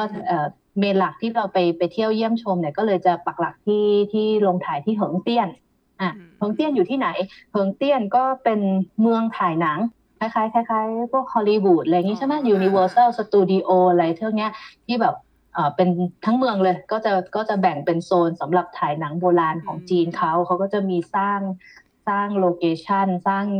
แบบอาคารในสมัยต่างๆ ของจีนสำหรับถ่ายหนังโดยเฉพาะ แล้วบางโซนเนี่ยเขาก็จะเปิด เป็นเหมืให้อนเข้าไปเป็นดูส่วนได้อย่างนี้ปะให้นักท่องเที่ยวเข้าชม คือเก็บตังค่าเข้าอะว่างั้นเถอะอะคือลักษใช่ณะไหมมันฟังฟังน่าสนุกอะคือต่อให้ไม่ได้อืมไม่ได้ติ่งไอ้เรื่องเนี้ยเที่ยวดูที่ถ่ายทำของจีนอะที่ซึ่งมันแบบเขาสร้างไว้เป็นเมืองเลยอะมันก็ดูแบบเออดูเที่ยวอะจริงก็คือก่อนก่อนหน้าที่จะมาติดซีรีส์เรื่องนี้เราก็ดูหนังจีนดูอะไรมาบ้างแต่ก็เป็น ก็ just คนดูอะนึกออกไหมแบบเออช่วงที่ดูป่าท้อก็ก็จะเพ้อเจ้อป่าท้อนิดหน่อยแต่ก็รู้ว่านั่นคือ CG เกือบจะร้อยเปอร์เซ็นทั้งเรื่องอืมแต่พอพอมาเรื่องนี้เออมันมีโลเคชั่นอื่น ๆ ที่ที่ไม่บางทีบางที่มันไม่ CG เราก็เลยเออพอมีทริปนี้มีเขาเขาสมัครรับลูกกรุ๊ปลูกลูกที่จะไปทริปเนี่ยเราก็สมัครกับเขาเออเป็นโอกาสครั้งหนึ่งในชีวิตลองไปดูละกันอะไม่ไปเดือนไหนนะเอ่อตอนนั้นไปนี่อยู่ช่วงเดือนปลายเดือนเอ่อธันวาค่ะโอ้โห เจ็ดเจ็ดถึงสิบธันวาเกือบเกือบจะมาชนกับสถานการณ์โคโรนาไวรัสเลยนะเนี่ย จริงจริงจริงแบบโอ้ดีมากเลยนะที่ไปมา ถ้าเกิดว่าเป็นชุดเลทไปกว่านี้อีกนิดหน่อยอดไปแล้วเนี่ยอ่าอดไปแล้วแน่โอ้อดไปนี่น้ำตาไหลถึงส่งติงไปละต่อแล้วต่อมีมีอะไรบ้างในนั้น ก็คือในในอาณาจักรเหิงเตี้ยนเราต้องเรียกเขาเป็นอาณาจักรเลยนะเพราะแบบเขาสถานที่ใหญ่โตกินภูเขาทั้งลูกอะไรอย่างๆนี้อืมจริงๆมันเป็นเมืองที่ห่างไกล ห่างไกลความเจริญ ที่เมืองจีนนี่มันจะอยู่แถวแถวๆไหนอยู่เอ่อด้านอยู่เหนือไปทางหางหะอยู่ไปทางหางโจวค่ะ ก็คือเครื่องบินเราไปลงที่เซี่ยงไฮ้อะสนามบินเซี่ยงไฮ้อยู่ตรงแล้วก็อ่าจริงๆ วิธีไปหาเหิงเตี้ยนเนี่ยไปได้ทั้งทางทางรถแล้วก็มีมันจะมีรถไฟด้วยอะแต่ทีนี้ด้วยเราไปกันเป็นคณะก็เราต้องเหมาไปอีกใช่ไหม ใช่ใช่มันมันไม่ได้ไม่ได้เดินทางง่ายๆนะอะก็พอไปลงที่เซี่ยงไฮ้เสร็จก็ต้องทางทางทางคณะเราคือเช่ารถบัสไปรถบัสแล้วข้าวของแต่ละคนก็เยอะอยู่ปูเลงปูเลงไปก็ข้ามมณฑลไปไปไปที่หางโจวเฮิงเตี้ยนก็จะอยู่แถวแถวๆนั้นอะอยู่แถวๆหางโจว อยู่ตรงไหนไปกลางแผนที่เอานะคะ พอดีไม่ได้ถือแผนที่เออเออแล้วเราจากเซี่ยงไฮ้ไปประมาณกี่ชั่วโมงอะคะ จะได้พอกะเอระยะอถูกวันนั้นนั่งรถกันแบบหลับหลับตื่นตื่นๆอยู่ในรถน่าจะสักประมาณสามชั่วโมงได้นะ แต่คือก็มีแวะกินข้าวระหว่างทางนะ กว่าจะไปเช็คอินที่ที่เหิงเตี้ยนก็ก็เย็นย่ำพอดี เครื่องลงแต่เช้าเลยนะเออขอขอพูดถึงเรื่องโรงแรมสักนิดหนึ่งเพราะอันนี้ก็เป็นเป็นแบบว่าความติ่งโรงแรมที่ไปพักเนี่ยอื้อหือ ก็ผู้ต้องต้องต้องขอบขอบคุณขอบคุณหัวหน้ากรุ๊ปนะคะ ที่แบบว่าเขาก็อุตส่าห์ไปไปสืบไปปรับแผนการเดินทางทำให้ได้พักโรงแรมที่เขาการันตีว่า ยังไงก็ต้องเจอดารา ดารามาพักที่นี่เยอะมากๆเออเอ้เราก็แบบเฮ้ยจริงเปล่าเลยก็ดีใจนะดีใจเออก่อนคือก่อนมาเนี่ยทำการบ้านว่า เออ ตอนนี้เมนเราอาเฉิงอะเขาถ่ายทำหนังการถ่ายละครเนี่ยอีกเรื่องหนึ่งอะอยู่ที่เหิงเตี้ยน เราก็บอกโอ้โหไหว้พระทุกวันเลยกูสายมูทุกวันเลยนะว่าแบบอ่าหาหาดูในในพวกคลิปทวิตเตอร์อะไรที่ที่แม่จีนเขาปล่อยไปไอ้ที่เขาไปตามตามๆกันแล้วเขาปล่อยออกมาคือพวกเนี้ยเขาจะไม่บอกโลเคชันว่าดาราอยู่ที่ไหนใช่ไหมอืมอืมเออเราก็ต้องคอยส่องว่าแบบเอ้ย อันนี้คลิปโอเคค่อนข้างล่าสุด แล้วก็บังเอิญมันถ่ายติดไอ้ล็อบบี้โรงแรมอะอะอืมเราก็เอาเอาเลยเว้ยเอาเลยเว้ยมาแบบว่าเป็นโคนันละอาคราวนี้ก็มาสืบว่าแบบไอ้ล็อบบี้หน้าตาอย่างเงี้ยมันโรงแรมอะไร เออ แล้วก็โชคดีมากๆที่ผมเนี่ยเข้าที่ใจมากโชคดีมากๆที่เอ่อคือตอนแรกอะหัวหน้ากรุ๊ปอะเขาเขาเขาจองโรงแรมอีกที่หนึ่งว่าคือในในเหิงเตี้ยเนี่ยมันมีโรงแรมเยอะแยะไปหมดเลยเพราะมันเป็นเมืองเมืองคล้ายๆคล้ายๆดิสนีย์แลนด์อะไรอย่างเงี้ยใช่ไหมอะก็จะมีโรงแรม A โรงแรม B ไปถึงโรงแรม Z เนี่ยเยอะแยะมากอะเขาจองไว้โรงแรม A โรงแรมหนึ่งอะแล้วแต่ทีนี้พอ พอเขาบอกว่าเออเขาเขาเปลี่ยนอัปเกรดโรงแรมให้นะ ว่าเป็นโรงแรมนี้ที่ค่อนข้างจะการันตีว่าจะได้เจอดาราอะเราก็เอาเลยเว้ยเทียบล็อบบี้ล็อบบี้เอารูปล็อบบี้ไปเทียบแล้วมันก็ใช่ใช่เป็นล็อบบี้ที่แบบเฉิงอยู่ที่นี่อะแบบโอ้ยอืมแล้วเป็นไงมั้งแล้วคะเจอไหมโอ้โหแบบว่า จะให้จะให้ตอบตอนนี้เลยว่าเจอหรือไม่เจอเก็บไว้ก่อนเก็บไว้ก่อนอ่าอ่าโอเคโอเคอ่าอ่ากลับกลับไปที่โรงถ่าย กลับไปที่โรงถ่ายเจนะอคะ ก็ไปไปเช็คอิน เช็คอินตอนที่โรงแรมนี้ไปไปถึงตอนนั้นก็ก็เย็นย่ำค่ำมืดแล้วแหละ ไปถึงก็เจอแน่กลุ่มแม่จีนเว้ยมายืนอยู่ที่ที่ล็อบบี้เอาแล้วเว้ยเข้าไปตีสีแห่เข้าไปตีสีถามเพราะว่า เธอจ๋าแบบเออ你们你们พวก you มาตามใครกันอ่าอ่เขาก็ตอบชื่อดาราหมาซึ่งโอเค ป้าไม่รู้จักอะ anyway ป้าอยากได้ ป้าอยากได้ข้อมูลว่า ว่าน้องจูเฉิงอยู่ที่นี่หรือเปล่า นี่ก็แบบส่งล่ามไปถาม น้องน้องสาวพูดจีนได้ไปถามหน่อยสิว่าแบบเออพวกพวกยูเนี่ยมาปักหลักรอที่เนี่ยนะเห็นว่างจัวเฉิงของฉันบ้างไหมอืมอะไรอย่างเงี้ยเขาบอกอ๋อเห็นเมื่อวานนี้แล้วก็ติ๊กแตกโอ้ ไม่ต้องหลับต้องนอนเลยฉันอะไรอย่างเงี้ยตั้งใจว่าเดี๋ยวเนี่ยเขาบอกเขาเห็นเมื่อเมื่อวานตอนเช้าอ่าตอนตอนที่เขาออกไปทำงานเนี่ยได้เลย เดี๋ยวพรุ่งนี้เช้าพี่ลงมาดักรอมันก็เจ็ดโมงแล้วฉันก็ลงมาดักรอจริงๆนะเนี่ย ว่าความติ่งนี้ แต่ไม่เจอเออโถโตดักรออยู่ถึงเก้าโมงสิบโมงได้เวลาที่แบบว่า ต้องออกต้ใช่องไหมคณะไปแล้วคณะของเราต้องไปเที่ยวเหิงเตี้ยนอะไม่เป็นไรเรายังอยู่อีกหลายวัน อืมอะก็ไปเที่ยวเหิงเตี้ยนอะอะเล่าเรื่องเหิงเตี้ยนก่อนตืดๆก็ที่เหิงเตี้ยนเขาก็จะแบ่งออกเป็นหลายโซนนะคะ อืมก็แต่ละโซนก็จะเก็บเก็บตังค่าเข้านั่นแหละเอาเขาแต่ต้เราองก็ถามซื้อรบกวนถามนิดนึงว่า ที่บอกค่ะเก็บเงินค่าเข้า อะเขาเอ่ออมค่ะมีแบบบัตรไขรวมทุกโซนเลยหรือว่าแบบอ๋อมีมีแยกมีโซมีนมีก็คือเป็นแพ็กเกจนั่นแหละ แต่ว่าวันหนึ่งคิดว่าคุณคงเที่ยวไม่ครบหรอกเพราะมันกว้างใหญ่ไพศาลอืมก็ทางคณะเราวันหนึ่งก็คือซื้อตั๋วไว้สองโซน อ่าที่ที่แบบสามารถเดินเดินต่อเนื่องถึงกันได้ แค่สองโซนก็ขาลากแล้วแน่อืรามคาราคาประมาณเท่าไหร่คะเออจำไม่ได้จริงๆเพราะหัวหน้าหัวหน้าอ๋อเขาเป็นคนจัดการให้ใช่ไหมโอเคไม่เป็นไรไม่เป็นไรข้ามไป เราเรามาติ่งอย่างเดียว ตังค์ตรงไม่กำเออเดี๋ยวจะจะมีจะมีพูดถึงเรื่องระบบการใช้เงินในเมืองจีนด้วยค่อนข้างประทับใจอ่าอะอ่าเดี๋ยวเราเอาเอาเราลติ่งงก่อนถ่ายเอาก่อนติ่งค่ะก่อนอืมอะโซนวันแรกวันแรก โซนแรกวันแรกที่ไปรถจอดเอียดที่โซนชื่อฉินหวังกง อ่าโซนนี้ไฮไลท์ก็คือจะมันคือประตูเมืองชิงเหอเนี่ยอืมนึกออกไหมนึกออกไหมฉากชิงเหอเนี่ยที่กำแพงสูงนะที่เขามาสู้กันช่องเช้งช่องเช้งแล้วตาเกอก็โผล่ออกมาฟันกับใครเขาแล้วก็มีฉากที่อาเฉิงกับกับเว่ยอิงยืนคุยกันอยู่ตรงประตูเมืองอืมอะอืมฉากนั้นแหละค่ะรถจอดเอียดตรงนั้นเลย ติ่งลงมาปุ๊บก็กรี๊ดอ้าวที่วันนี้มันเป็นอย่างนั้นเออถามถามหน่อยว่า มันมันเหมือนกับในซีรีส์เลยไหมหรือว่าในซีรีส์อะเอามาใส่ซีจีเพิ่มเยอะอยู่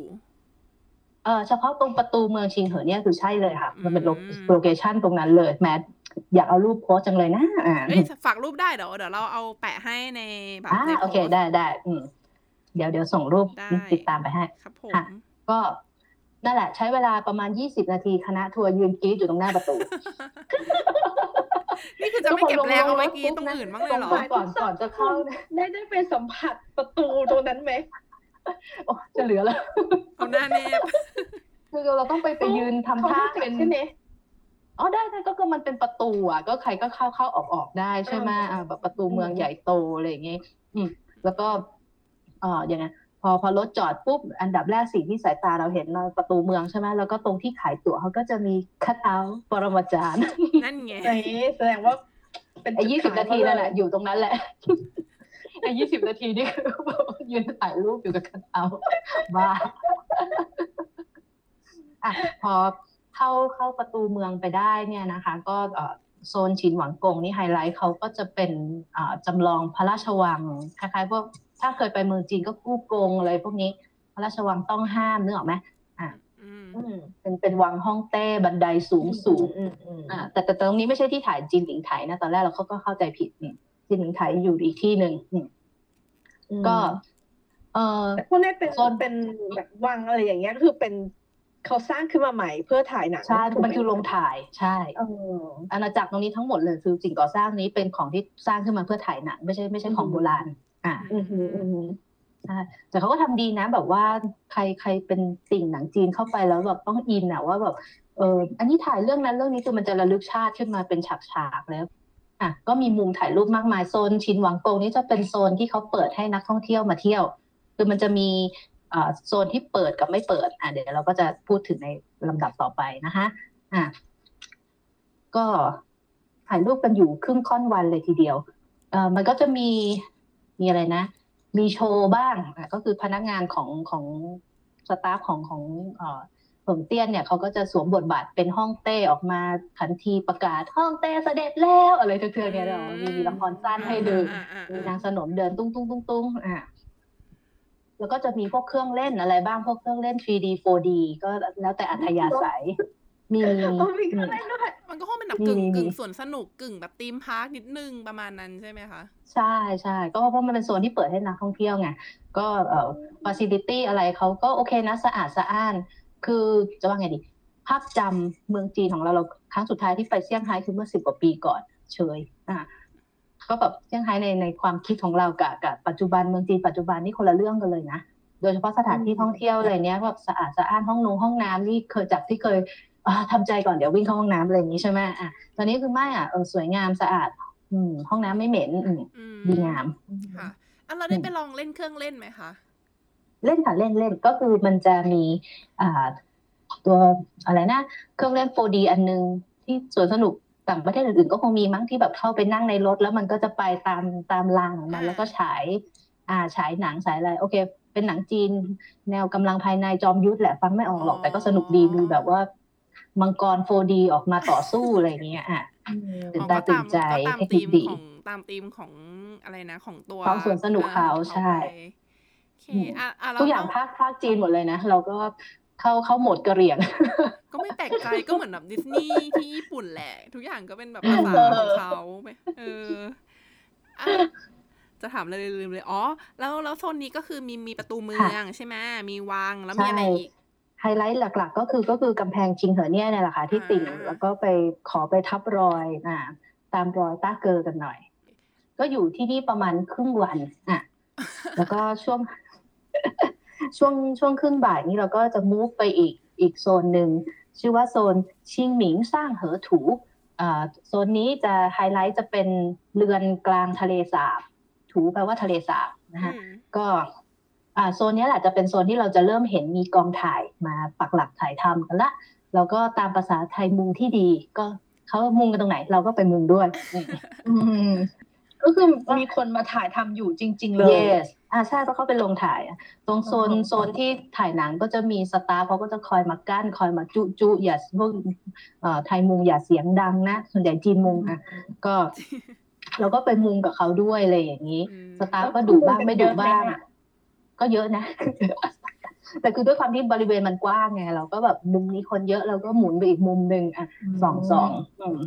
น่าเสียดายที่แบบว่า ไม่ค่อยรู้จักดาราเออเป็นเป็นติ่งจีนฝึกหัดอะไรอย่างงี้คนคนน้องๆกลุ่มที่เขาไปด้วยกันเนี่ยเขาก็ซูมซูมซูมแล้วเขาก็รีบมาเช็คชื่อว่าดาราคนนี้เป็นใคร อะอืมก็รู้รู้สึกว่าจะเจอเอ่อดาราแหมจำชื่อไม่ได้ คนที่เคยเล่น F4 อะ F4 ภาคภาคล่าสุดเนี่ย แต่แต่เล่นเป็นเพื่อนพระเอกนะอะก็ถ่ายทำอยู่เวลาพูดถึง F4 ขึ้นมา ถ้าไม่มีคำว่าภาคล่าสุดนี่หัวนึกไปถึงแบบว่าตามตามหมิงซื้อเออเรายุคนั้นเออโซนสองที่ไปช่วงบ่ายอันเนี้ยมันเป็นอืมเขาเรียกนะเป็นถ่ายทำเป็นเมืองไหนของในซีรีส์อะคะคิดว่าไม่มีนะ อ๋ออืมไม่มีใช่ไหมแต่ว่าเหมือนแวะเข้าไปดูไม่มีไม่มีแวะเข้าไปดูเอาแวะเข้าไปเที่ยวเพราะมันมันต่อเป็นโซนต่อเนื่องกันเดินได้อะไรอย่างอืงี้อืมค่ะ ก็ได้ไปดูบรรยากาศถ่ายทำของเขาว่าแบบมีพระเอกขี่ม้าอะไรอย่างงี้ฉากตลาดฉากอะไรอืมฮะเออขอเสริมนิดนึงจากคณะที่ไปเนี่ย พอดีมีน้องที่เขาคอสเป็นเว่ยอิงด้วยนี่อืมแล้วเขาคอร์สไปขอเปพูดล่าถึงหน่อยขอพูดถึงหน่อยอ่าคือ น้องเขาก็เตรียมตัวแบบแบกชุดแบกวิกมาจากบ้านเลยนะแบบสุดยอดมากก็มีน้องสองคนที่คอสเป็นเปเป็นแม่นางคนนึงอ่ากุนเนียงเขาเอาชุดของเขามา แล้วก็คอสเป็นเว่ยอิงคนหนึ่งเพราะฉะนั้นถ้าใครแบบ in เรื่องนี้มากๆเนี่ยแบกชุดไปคอสเลยค่ะ พี่พี่ขอบอกเลยว่ามันฟินมาก อืมก็มันคือที่จริงเราก็อะใช่เออ ก็มีน้องในคณะที่เขาคอสเป็นเว่ยอิงมาเขาก็แบบเราก็สนุกสนานเลยแบบว่าเว่ยอิงเธอไปเล่นไอ้ prop อันนี้สิเดี๋ยวถ่ายรูปให้อะไรอย่างนี้ นะเจอนี่ด้วยเสี่ยวผิงกั่ว้ายเสี่ยวผิงกลัวมันมีมีดาราเข้าฉากอยู่อันหนึ่งก็คือน้องลานะคะเขาเขารอเข้าฉากอยู่เวยอิงของเราก็ไปขอถ่ายรูปแบบว่า ถ่ายรูปกับดารา ได้รูปเสี่ยวผิงกลัวมาโอ้ยฟินอะอะแล้วโนเราเราน้องที่เขาคอร์สอะค่ะมีคนจีนมีเหล่าคนจีนมาขอถ่ายรูปบ้างไหม อ๋อมีมีมีเออก็แบบคนจีนเขาก็โอ้นั่นมันเว้ยอูเซียนเนี่ยอันนี้เราเราใส่ใส่วุ้นแปลภาษานะอะก็เออคนประชาชนเขาก็น่ารักนะเขาก็แบบเออทักทายอะไรอย่างเงี้ยว่าขอถ่ายรูปด้วยอะไรด้วย เราก็อัธยาศัยดีก็ก็พรีเซนต์ให้เขาไป แล้วก็เออเจอเจอคู่คนจีนที่ที่แต่งเป็นเว่ยอิงกับหลานจ้านมาด้วยนะเออแต่เขาเคลื่อนไหวว่องไวมากเลยก็เราจะแบบขอทักเอ้ยขอถ่ายรูปพวกอยู่เดี๋ยวแบบแวบเขาเคลื่อนไหวว่องไวเขาเป็นเซียนไงก็เขาเป็นเซียนเขาเขาขี่กระบี่หายไปไหนกันแล้วก็ไม่รู้เออเดี๋ยวก่อนเดี๋ยวคนไม่เข้าใจขี่กระบี่คือว่าในเรื่องอะเขาเดินอ๋อในเรื่องโอเหเคล่าเซียนเขาเขาเดินทางกันด้วยการขี่กระบี่นะคะ เย่เออซึ่งในซีรีส์อาจจะไม่ค่อยเห็นนะ เพราะว่าขี่ไม่ไม่ค่อยหลายฉาก แต่ว่าถ้าเป็นในหนังสือนี่คือขี่กระบี่นี่เป็นแบบงานหลักเลยอะทุกคนต้องขี่กระบี่ไปนู่นมานี่พาอะไรหนะเดินทางเลยใช่ นึกถึงดากอนบอลต้องขี่เมฆอย่างนั้นนะเอออีหลอบเดียวกันโอ้อันนี้คือขี่กระบี่แล้วดราก้อนบอลอะอะแฮร์รี่พอไหมคะแฮร์รี่แบบแฮร์รี่ขี่ไม้กวาดเอออย่างนั้นดีกว่าหมดเลยโอเคโอเค ไม่แต่มันแทนที่มัน feel ขี่ไม้กวาดทุกคนรู้จักไง แต่ว่าอะอันนี้ก็ขี่กระบี่มันจะเหมือนดราก้อนบอลแบบเหยียบอะเหยียบกระบี่อะไม่ได้ขี่เหมือนไม้กวาดเด้ออกปะกระบี่อืมเอ้ยเดี๋ยวก่อนนะ อันนี้อันนี้ตลกตรงที่ว่า พอพอพูดถึงอย่างนั้นเดี๋ยวหัวเราะอะไรกันนะพี่คะหนูมันรู้ขี่นะมันจะขี่แบบนั้นไม่ได้พี่ชุนคะหนูรู้นะว่าพี่คิดอะไรอยู่เทียบกับแฮร์รี่อะมันจะขี่กระบี่อะเราไม่เคยดูใช่ไหม ก็นึกว่าเราขี่ไว้ก่อนจริงๆนะ นะบอกแล้วมันต้องเทียบกับเออมันเทียบกับดราก้อนบอลนะถูกแล้วเพราะว่าถ้าเทียบกับแฮร์รี่อะมันจะเป็นการนั่งคือคือคือเหมือนกับว่ามันพูดว่าขี่กระบี่แต่ว่าจริงๆแล้วคือมันคือการเหยียบบนกระบี่่เอออ่าเหยียบบนกระบี่ อะต่อค่ะจริต่งอค่ะค่ะดูดูหนังเรื่องนี้นี่ถ้าเกิดจะไป question ความแฟนตาซีอะไรนี่เลิก question ตั้งแต่ตอนมันขี่กระบี่ได้แล้วนะ ไม่ต้อง question แล้ว อะต่อต่อที่วันที่สองวันแรกวันแรกหมดยังหมดแล้วใช่ไหมอ่า หมดก็ได้เออเพราะจริงๆก็ก็ไปไปใช้เวลาไปกับการถ่ายรูปกันเอง แล้วก็ไปแอบดูกองถ่าย ซึ่งเราก็ไม่ค่อยรู้จักดาราเออเออตอนเดินเดินอยู่ก็เจอดาราวัยรุ่นมั้งแต่เอาอีกแล้วอะป้าก็ไม่รู้จักเขาอะนะเออเห็นว่าเป็นดาราคนแหมลืมรีเสิร์ชชื่อ แต่น้องๆบอกมาทีหลังว่าเป็นคนที่เออเล่นซีรีส์จีนเรื่องหนึ่งที่ว่าเป็น อะไรนะเดี๋ยวเดี๋ยวเดี๋ยวไอ้ม่านประเพณีอะเล่นเป็นตัวตัวตัวนางเอกอะแต่เขาน้องก็เป็นผู้ชายนะรู้จักม่านประเพณีใช่ไหมใครใครรู้จักมั่งไม่นึกไม่ออก คุ้นชื่อแต่นึกไม่ออกพี่ชุนต้องต้องน่าจะเคยเคยได้ยินหรือเปล่านะ ที่มันเป็นเคยเรื่อได้งยินเคยได้ยินว่าเรื่องคลาสสิกเลยอะเออใช่เคยได้ยินชื่อเหมือนกันที่แต่ว่าว่าไม่ออกรายการมาสประเพณีก็เป็นเรื่องของแบบตัวเอกก็คือตัว เลี้ยงซันป๋ออะ ก็ไปยังไงวะไปเรียนไปเรียนวิชาใช่ไหมแล้วก็ที่ที่สถานสถานศึกษาอะไรเงี้ย ก็ไปเจอกับนางเอกซึ่งปลอมตัวเป็นพระเป็นผู้ชายมาเรียนอะก็คือเป็นเรื่องที่นางเอกปลอมตัวมา เจ้าฮะ อืมมโอเค ส่วนน้องน้องดาราคนที่เราเจอคนเนี้ยก็คือน้องน้องเป็นผู้ชายนะ แต่ว่ารับบทเป็นนางเอกที่ปลอมตัวเป็นผู้ชายอีกทีโอ๊ยปวดหัวอ๋อนั่นแหละอะอะอะเก็ตเก็ตอยู่เก็ตอยู่ อ่า โอเค ก็คือ ได้เจอดาราประระยะประชิดแต่บังเอิญป้าไม่รู้จักขอโทษด้วยแล้วไปไปเที่ยวของเตี้ยนก็จะได้กระทบไหล่ดาราทำนองนี้นะคะอืมอืมวันนี้คือวันแรกอะอะลากขากลับมาที่โรงแรมเดินจนเหนื่อยอืมแล้วก็ พอวันที่สองอะ วันที่สองก็ไปอีกโซนหนึ่งอะซึ่งก็อยู่ในละแวกนั้น ชื่อโซนชุนชิวถางหยวน อะ โซนนี้จะจะเป็นอีกสมัยหนึ่งละ ก็จะเป็นอ่าอย่างเงี้ยโซนถ่ายทำละครจริง ๆ ก็คือไม่ไม่เป็นไม่ได้มีฟ a ซิลิตี้ต้อนรับนักท่องเที่ยว คือวันแรกเราก็ชิลกับการที่ปวดฉี่ก็เดี๋ยวก็มีห้องน้ำเป็นระยะระยะมีร้านขายของร้านขายของกินอะไรอย่างงี้ใช่ไหมอืวันรุ่งขึ้นคือมันคือไซต์ก่อสร้างเลยพี่น้องอืมอืมคือเขาเขาก็เป็นเป็นโลเคชันถ่ายหนังแบบจริงจังอะและโซนนี้เราก็ไปสืบรู้มาว่า เขาถ่ายหนังของเฉิงอยู่ย่านั่นไงก็ว่าอยู่ว่าทำไมถึงไปโซนอย่างนั้น เพราะอย่างวันนี้นี้นี่มันเอก็ไม่งโซนที่เขาจัดไว้ให้เที่ยว แต่ว่าเขาให้เราเข้าไปดูได้เหรอ ใช่ให้ให้เข้าไป observe อย่างนั้นแต่ก็คือต้องต้องแบบถ้าเขาถ่ายหนังอยู่ก็ขอความร่วมมือนะ อะไรเทือกๆนั้นอะอะใช่ก็อืมเราก็ทำการบ้านว่าเฮ้ยถ่ายหนังวันนี้มันจะมีเว็บไซต์อันหนึ่งคอยอัปเดตตารางว่าแบบหนังเรื่องไหนถ่ายหนังโซนไหนอะไรอย่างนี้ แต่วันที่ไปเนี่ย มันเป็นช่วงติดวันหยุดเสาร์อาทิตย์มั้งแอดมินดันไม่เขาก็เลยไม่ได้อัปเดตไม่อัปเดต realtime โกรธพอไปถึงก็ต้องแบบเที่ยวเที่ยวไปถามเสี่ยวเอ้อตัวประกอบที่เดินผ่านมาว่าเสี่ยวเอ้อหยุดก่อนถามหน่อยอะไรอย่างนี้ ว่าหนังเรื่องนี้เขาถ่ายกันตรงไหนหรือหรือคิวแอดกองนี้ถ่ายอะไรอยู่อะไรอย่างนี้ ก็สนุกดีนะว่าแบบพูดก็ไม่รู้เรื่องหรอกว่า แต่ก็แบบเออมาติ่งอะอะใช่ไหมอะ เราเราสรุปว่าเจอก็นะเจอโลเคชันที่เขาถ่ายทำอืมมาแล้วตรงนี้ตรงนี้เออแต่เสี่ยวเออที่ที่เราลากมาคุย เขาบอกว่าอ๋อกองเนี้ยเหรอวันนี้มีซีนกลางคืนถ่ายกลางคืนอ๋อโอ้ข่าวสุดเลยแม่เลยนอนที่นั่นไปเลย จะนอนยังไงซ่วมมันยังไม่มีเลย มันเป็นไซต์ก่อสร้างเข้าเข้าป่าเข้าพงไป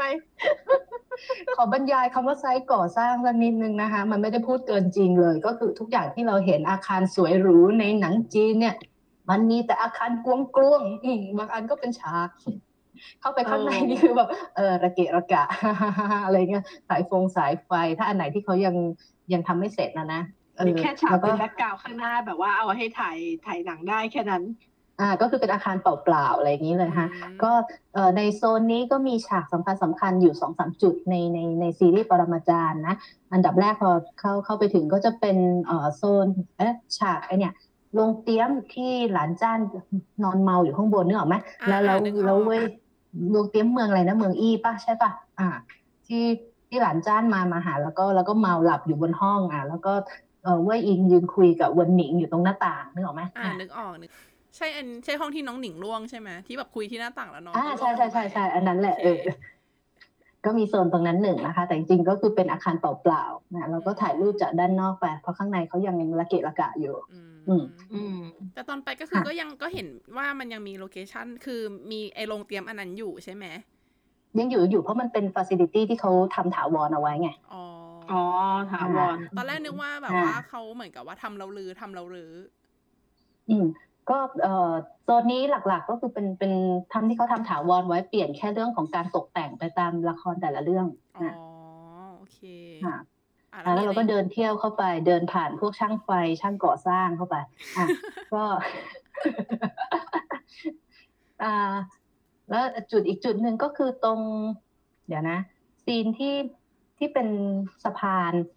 นึกออกไหมสะพานที่ที่ที่หลานจ้านมามายืนคุยกับเว่ยอิงอะเอ่อนึกไม่ออกที่แล้วเมืสิองนะอืมเมืองไหนอะ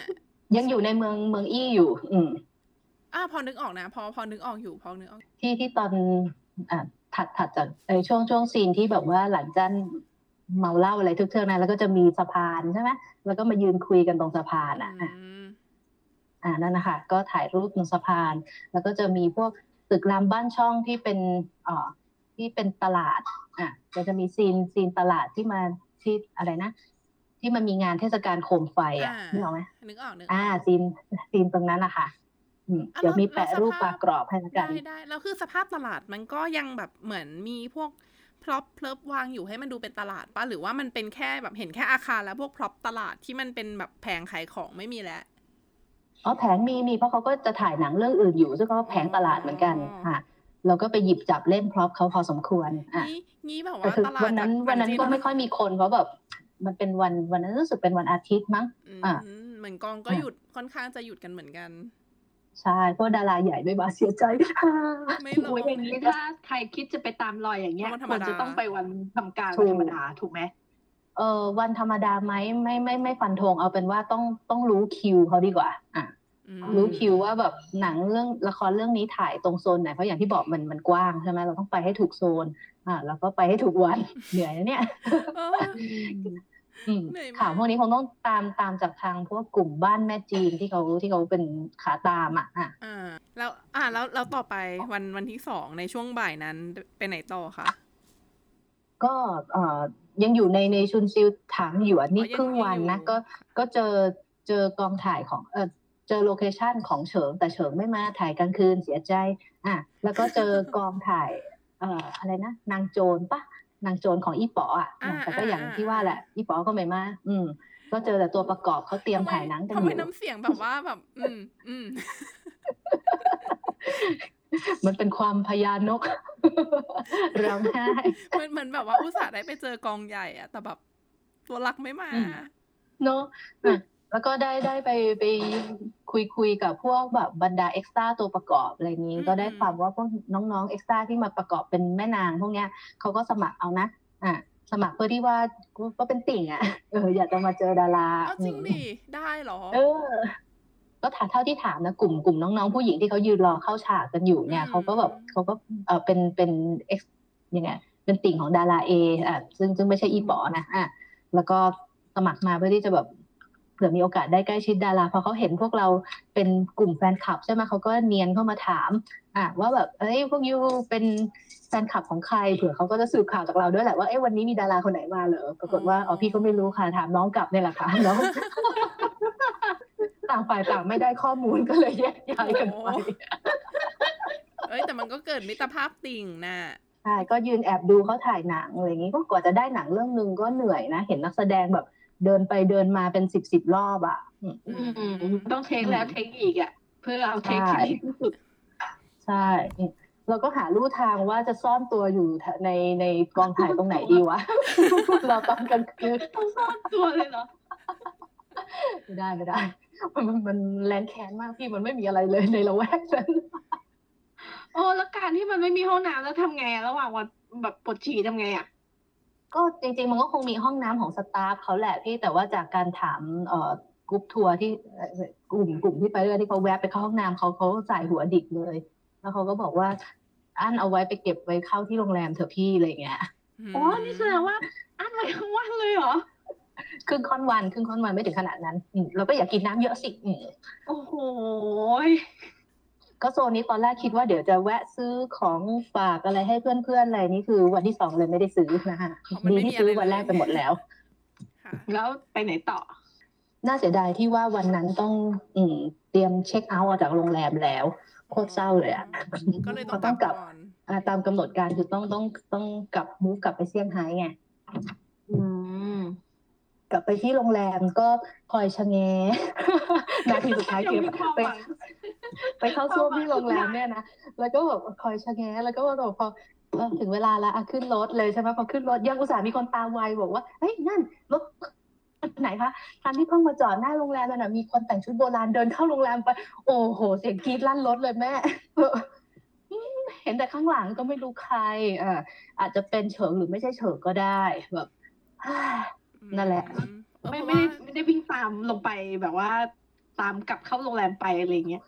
ก็วิ่งไม่ทันอะเขาไปเขาไปอย่างรวดเร็วเขาแบบลงปุ๊บปุ๊บปุ๊บหายเข้าไปในโรงแรมเลย แต่จากการวิเคราะห์ไปอย่างว่องไววิเคราะห์อีกแล้ววิเคราะห์ของสมาชิกกรุ๊ปก็คิดว่าคนนั้นไม่น่าจะใช่เฉิงแหละ ก็น่าจะเป็นอ่านักแสดงคนอื่นในเรื่องอืมอืมเพราะว่าเหมือนอืมโรงแรมนั้นก็ดาราอยู่กันหลายคนอยู่เหมือนกันนี่ใช่ไหมใช่ใช่อืม วันหลังไปติ่งพวกนี้นะ เดี๋ยวเดี๋ยวเอ่อทิปนิดนึงก็คือคอยสอดส่องรถตู้หน้าโรงแรมนะฮะรถตู้รถตู้เขาจะมีป้ายภาษาจีนบอกไว้ว่าแบบรถตู้ของกองกองถ่ายหนังเรื่องอะไรอะ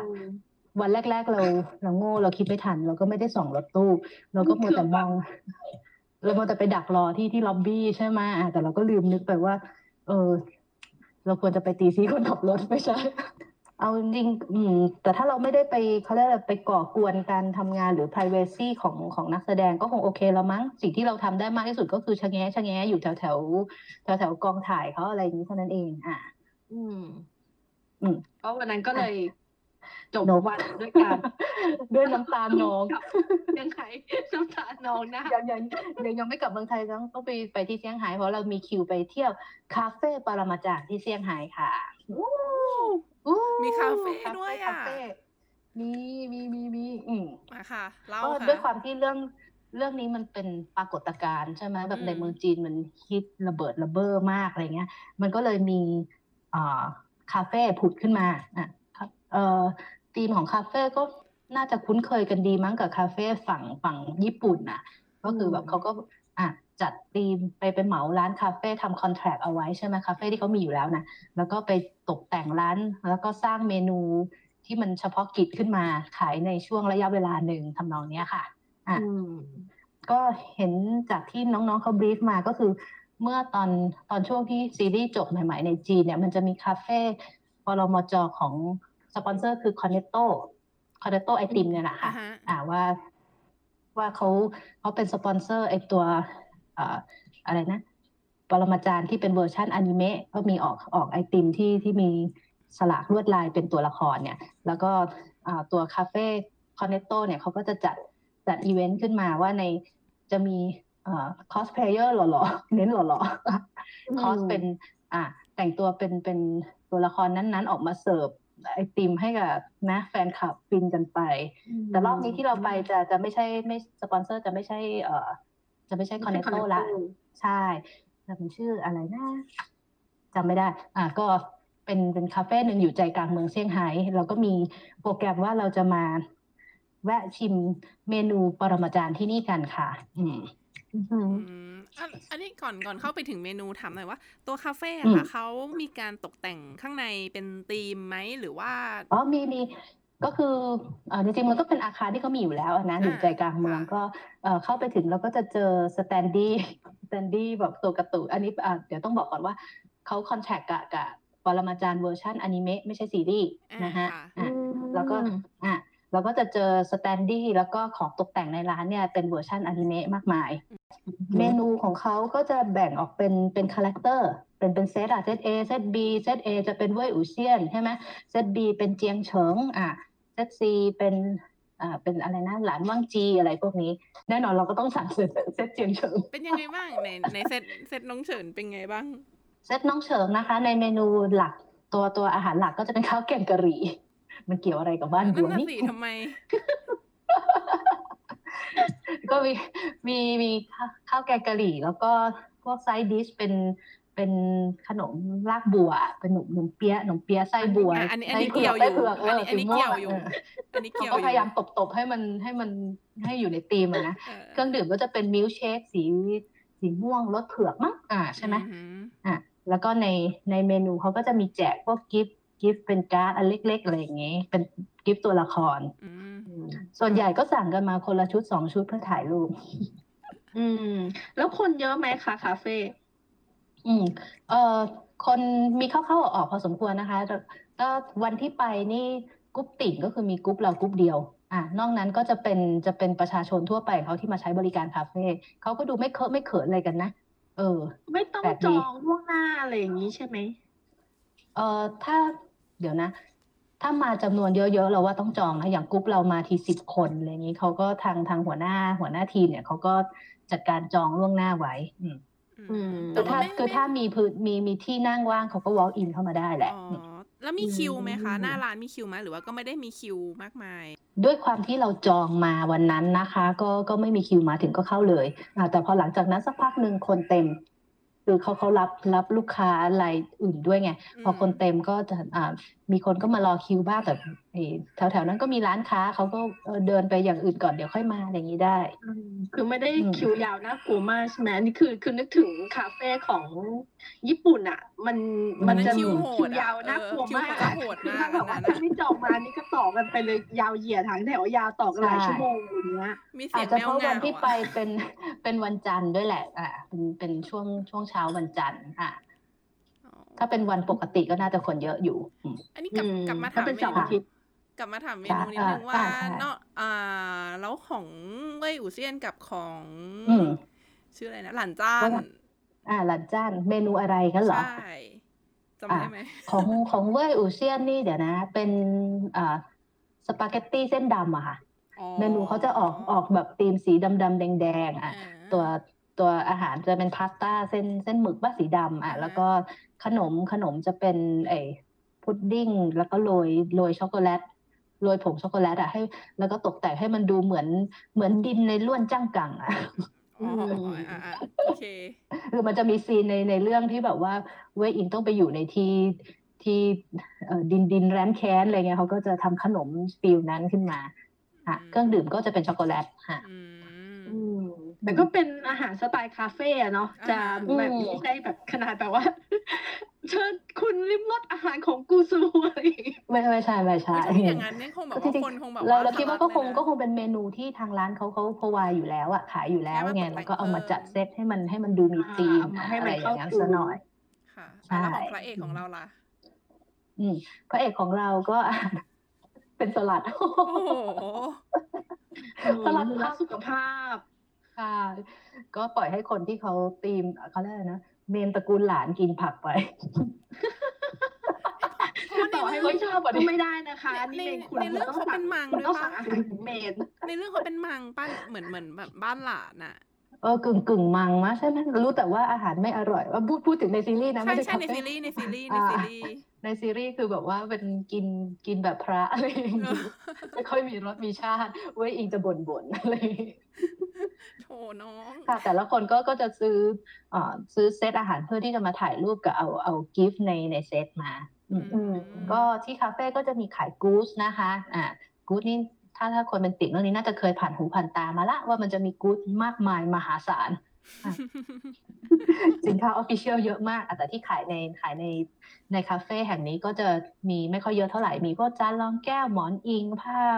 อะไรล่ะผ้าเช็ดตัวสกรีนลายอะไรพวกนี้อืมก็เลือกซื้อกลับบ้านตามอัธยาศัย คนที่มาในกลุ่มเดียวกันก็หมดไปหลายพันกับมุมหมอนอิงเนี่ยแหละคือแบบ พวกขายของพวกเนี้ยเนอะเขาก็จะมีโปรโมชั่นอะว่าแบบซื้อเป็นขั้นบันไดอะว่าแบบคุณซื้อยอดถึงเท่านี้คุณจะได้ item ลับ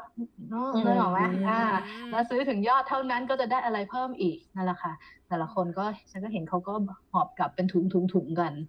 แล้วที่นี่มีซองสุ่มด้วยไหม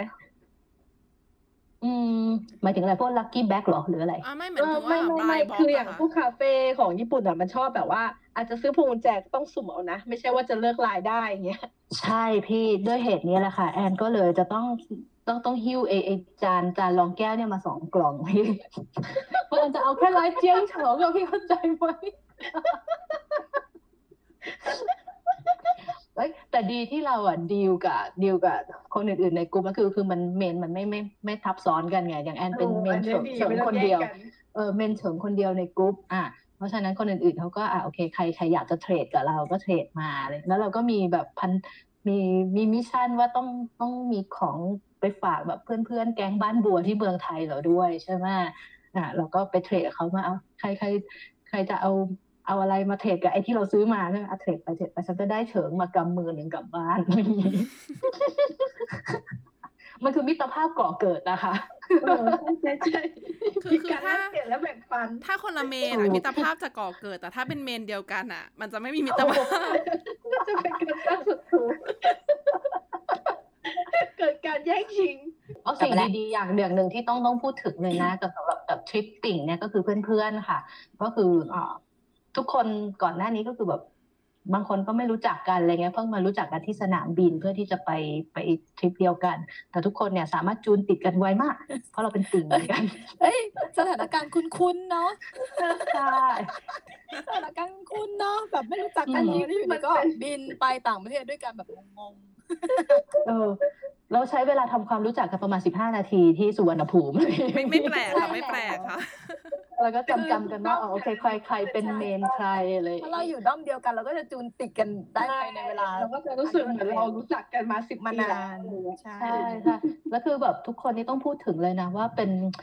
ติ่งแบบระดับแฟนพันธ์แท้อะเราเรานูบไปเลยอะอย่างที่บอกว่าเราดูหนังแค่ ดูซีรีส์จบแค่รอบเดียวใช่ไหมหนังสือก็ก็อ่านค้างๆเอาไว้ เออ พอดีแบบเวลาว่างตังเหลืออะไรเงี้ยก็บินไปกับเขาอะแต่ของคนอื่นนี่คือเท่าที่ไปสัมภาษณ์มานะดูกันกี่รอบคะยี่สิบรอบเฮ้ยซีรีส์ห้าสิบตอนดูยี่สิบรอบเอาเวลานอนที่ไหนคะแล้วคือแล้วคือแต่ละคนก็คือแบบทำงานทำการตำแหน่งใหญ่โตเราก็แบบโหพวกพี่ๆเขาแบบสุดอะสุด แล้ว ไอ้ยี่สิบรอบนี่เขาไม่โม้นะตอนแรกเราก็ฟังว่าอ๋อยี่สิบรอบแบบเออแบบบัฟเราปะวะอะไรอย่างเงี้ยใช่ไหมปรากฏว่าตอนตอนแบบอยู่ในสถานที่อยู่ในเหิงเตี้ยนเนี่ย เวลาคุยคุยกันเนี่ยเขาสามารถแบบระลึกได้ว่าscene นี้อยู่ในเออยู่ episode ฉากที่ไหนเท่าไหร่ใช่เออแล้วมีในฉากนั้นมีตัวละครตัวละครอะไรแวดล้อมบ้างที่ไม่ใช่ตัวละครหลักเขาคุยอะไรกันบ้างไอไอ part ที่เขาไม่ไม่ไม่แน่ใจเนี่ยเขาควักมือถือขึ้นมาเลย แล้วเขาก็กรอให้ดู ว่าเนี่ย episode ที่สี่สิบสามสมมุติ เออ นี่ไงนี่ไง scene นี้โอ้โหแบบนาทีที่เท่าไหร่อะไรเงี้ยแบบเราก็เฮ้ยโอ้โหนี่มันซึ่งจะบอกนี่มันว่าจริงๆช่วงนั้นน่ะ ก็จำได้นะแบบดูติดติดๆกันอะคือมันจะจำได้เลยว่าฉากเนี้ย โดยเฉพาะถ้าฉากที่เราแบบชอบฉากนี้ฉากนี้อยู่อ่าใช่ EP ไหน EP ไหนอย่างเงี้ย ก็คือแบบเอดูอเป็น แต่นี่คือเขาดูแม้กระทั่งแบบตัวประกอบ A ที่มาคุยกับเว้ยอิงที่ซีนที่สี่สิบสามอะไรเงี้ยแบบโหเรายังนึกไม่ออกเลยว่าเฮ้ยมีมีคนนี้โผล่มาด้วยเหรออะไรเงี้ยโอ้ my god เลเวลสูงมากอืมอืมอืมอะเราเรื่องเราเรื่องการจ่ายเงินนะคะ ที่นู่นเขาจ่ายบัตรเครดิตค่ะได้ปะที่จีนอ่าโอเค เรื่องของการใช้เงินใช่ไหมเมืองจีนใช่ใช่เดี๋ยวนี้นะเมืองจีนอะ ไปเมืองจีนนี่แทบจะไม่ต้องแลกเงินไปก่อนเลย เงินสดสังคมไร้เงิน สังคมไร้เงินจริงจริงจริงจริง cashless เอออันนี้ต้องต้องต้องชื่นชมเลยนะแบบน่าประทับใจมากคือก่อนไปเออเราต้องเตรียมทำอะไรก็คือเตรียมโหลดแอป Alipay ใส่ในมือถือเราก่อนเอ่อแอป Alipay รุ่นใหม่เวอร์ชั่นใหม่ที่เพิ่งออกมาเมื่อปลายปีที่ผ่านมาเนี่ย มันรองรับนักท่องเที่ยวต่างชาตินะคะเขาคือจะเป็นเขาเรียกอะไรนะ tourist version อะอืมก็คือถ้าคุณถ้าคุณเป็น tourist เนี่ยคุณโหลดแอปตัวนี้แล้วคุณพ่วงพ่วงบัตรเครดิตของคุณ เข้าเข้าไปในแอปอะเราสามารถเติมเงินจากบัตรเครดิตเข้ามาอยู่ใน Alipay ชั่วคราวอะแล้วก็ไปพอไปถึงแล้วเราก็ไปไปตื้ดจ่ายตังอะไรได้ตามปกติอะเหมือนแบบเหมือนใช้ K-Bank ปิ๊บอย่างนั้นนะนะแต่เป็นเวอร์ชัน Alipay สมมุติว่าเราเติมไปห้าร้อยเพราะเราจะเรานิยมจะเติมทีทีละเท่านี้เท่านี้แล้วพอมันร่อยเราก็เติมออนไลน์แบบ real time เข้าไป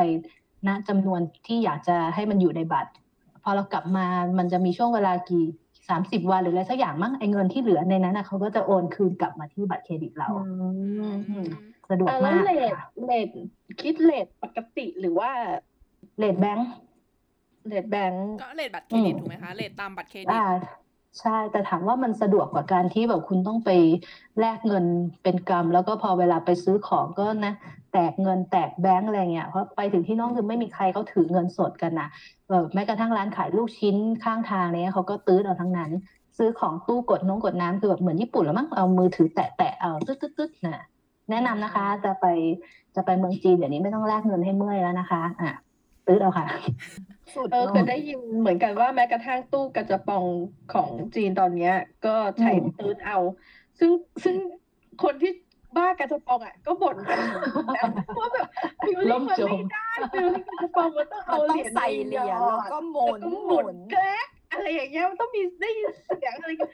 ไอ้ไอ้ไอ้การที่แบบมันไฮเทคเกินอะแบบตึ๊ดตึ๊ดๆแล้วก็อะได้กระจะปองมันมันไม่ใช่อะเฮ้ยมันใช่แต่พี่ไม่ต้องไปนต้องมีแบบพี่ไม่ต้องไปวิ่งแลกเหรียญแล้วไง บางทีแบบว่าจะแลกเหรียญอะกำแบงค์ไปนะหาตู้แลกไม่ได้ใช่ไหมล่ะแต่มันต้องหมุนนะมันต้องหโอ้มุแต่กระนจะปองความสนุกอย่างในมือเนี่ยมันมันฟินตอนโดนหยอดตอนใส่เหรียญตอนหยอดเหรียญถูกต้องค่ะนะอ่าโลกเปลี่ยนไปอะ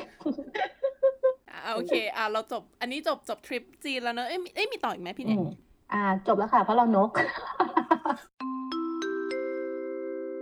ก็จบไปแล้วสำหรับติ่งติงติงตอนปรมาจารย์ลัทธิมานในพาร์ทแรกนะคะ เนื่องจากรอบนี้เราคุยกันภาษาติ่งอย่างเพลิดเพลินมาก EP นี้เลยยาวเป็นพิเศษจนต้องขออนุญาตตัดออกเป็น 2 ตอนค่ะ ซึ่งในตอนต่อไปจะมีอะไรมาพูดคุยกันอีก ก็อย่าลืมติดตามฟังกันนะคะ ทางช่องทางเดิมของเราเลยทั้ง YouTube Spotify Anchor Apple Podcast Facebook แล้วก็ Twitter แล้วก็พูดคุยกันได้ผ่านทาง Hashtag ติ่งติงสติงเหมือนเดิมนะคะ แล้วเจอกันต่อ part หน้าค่ะ บ๊ายบาย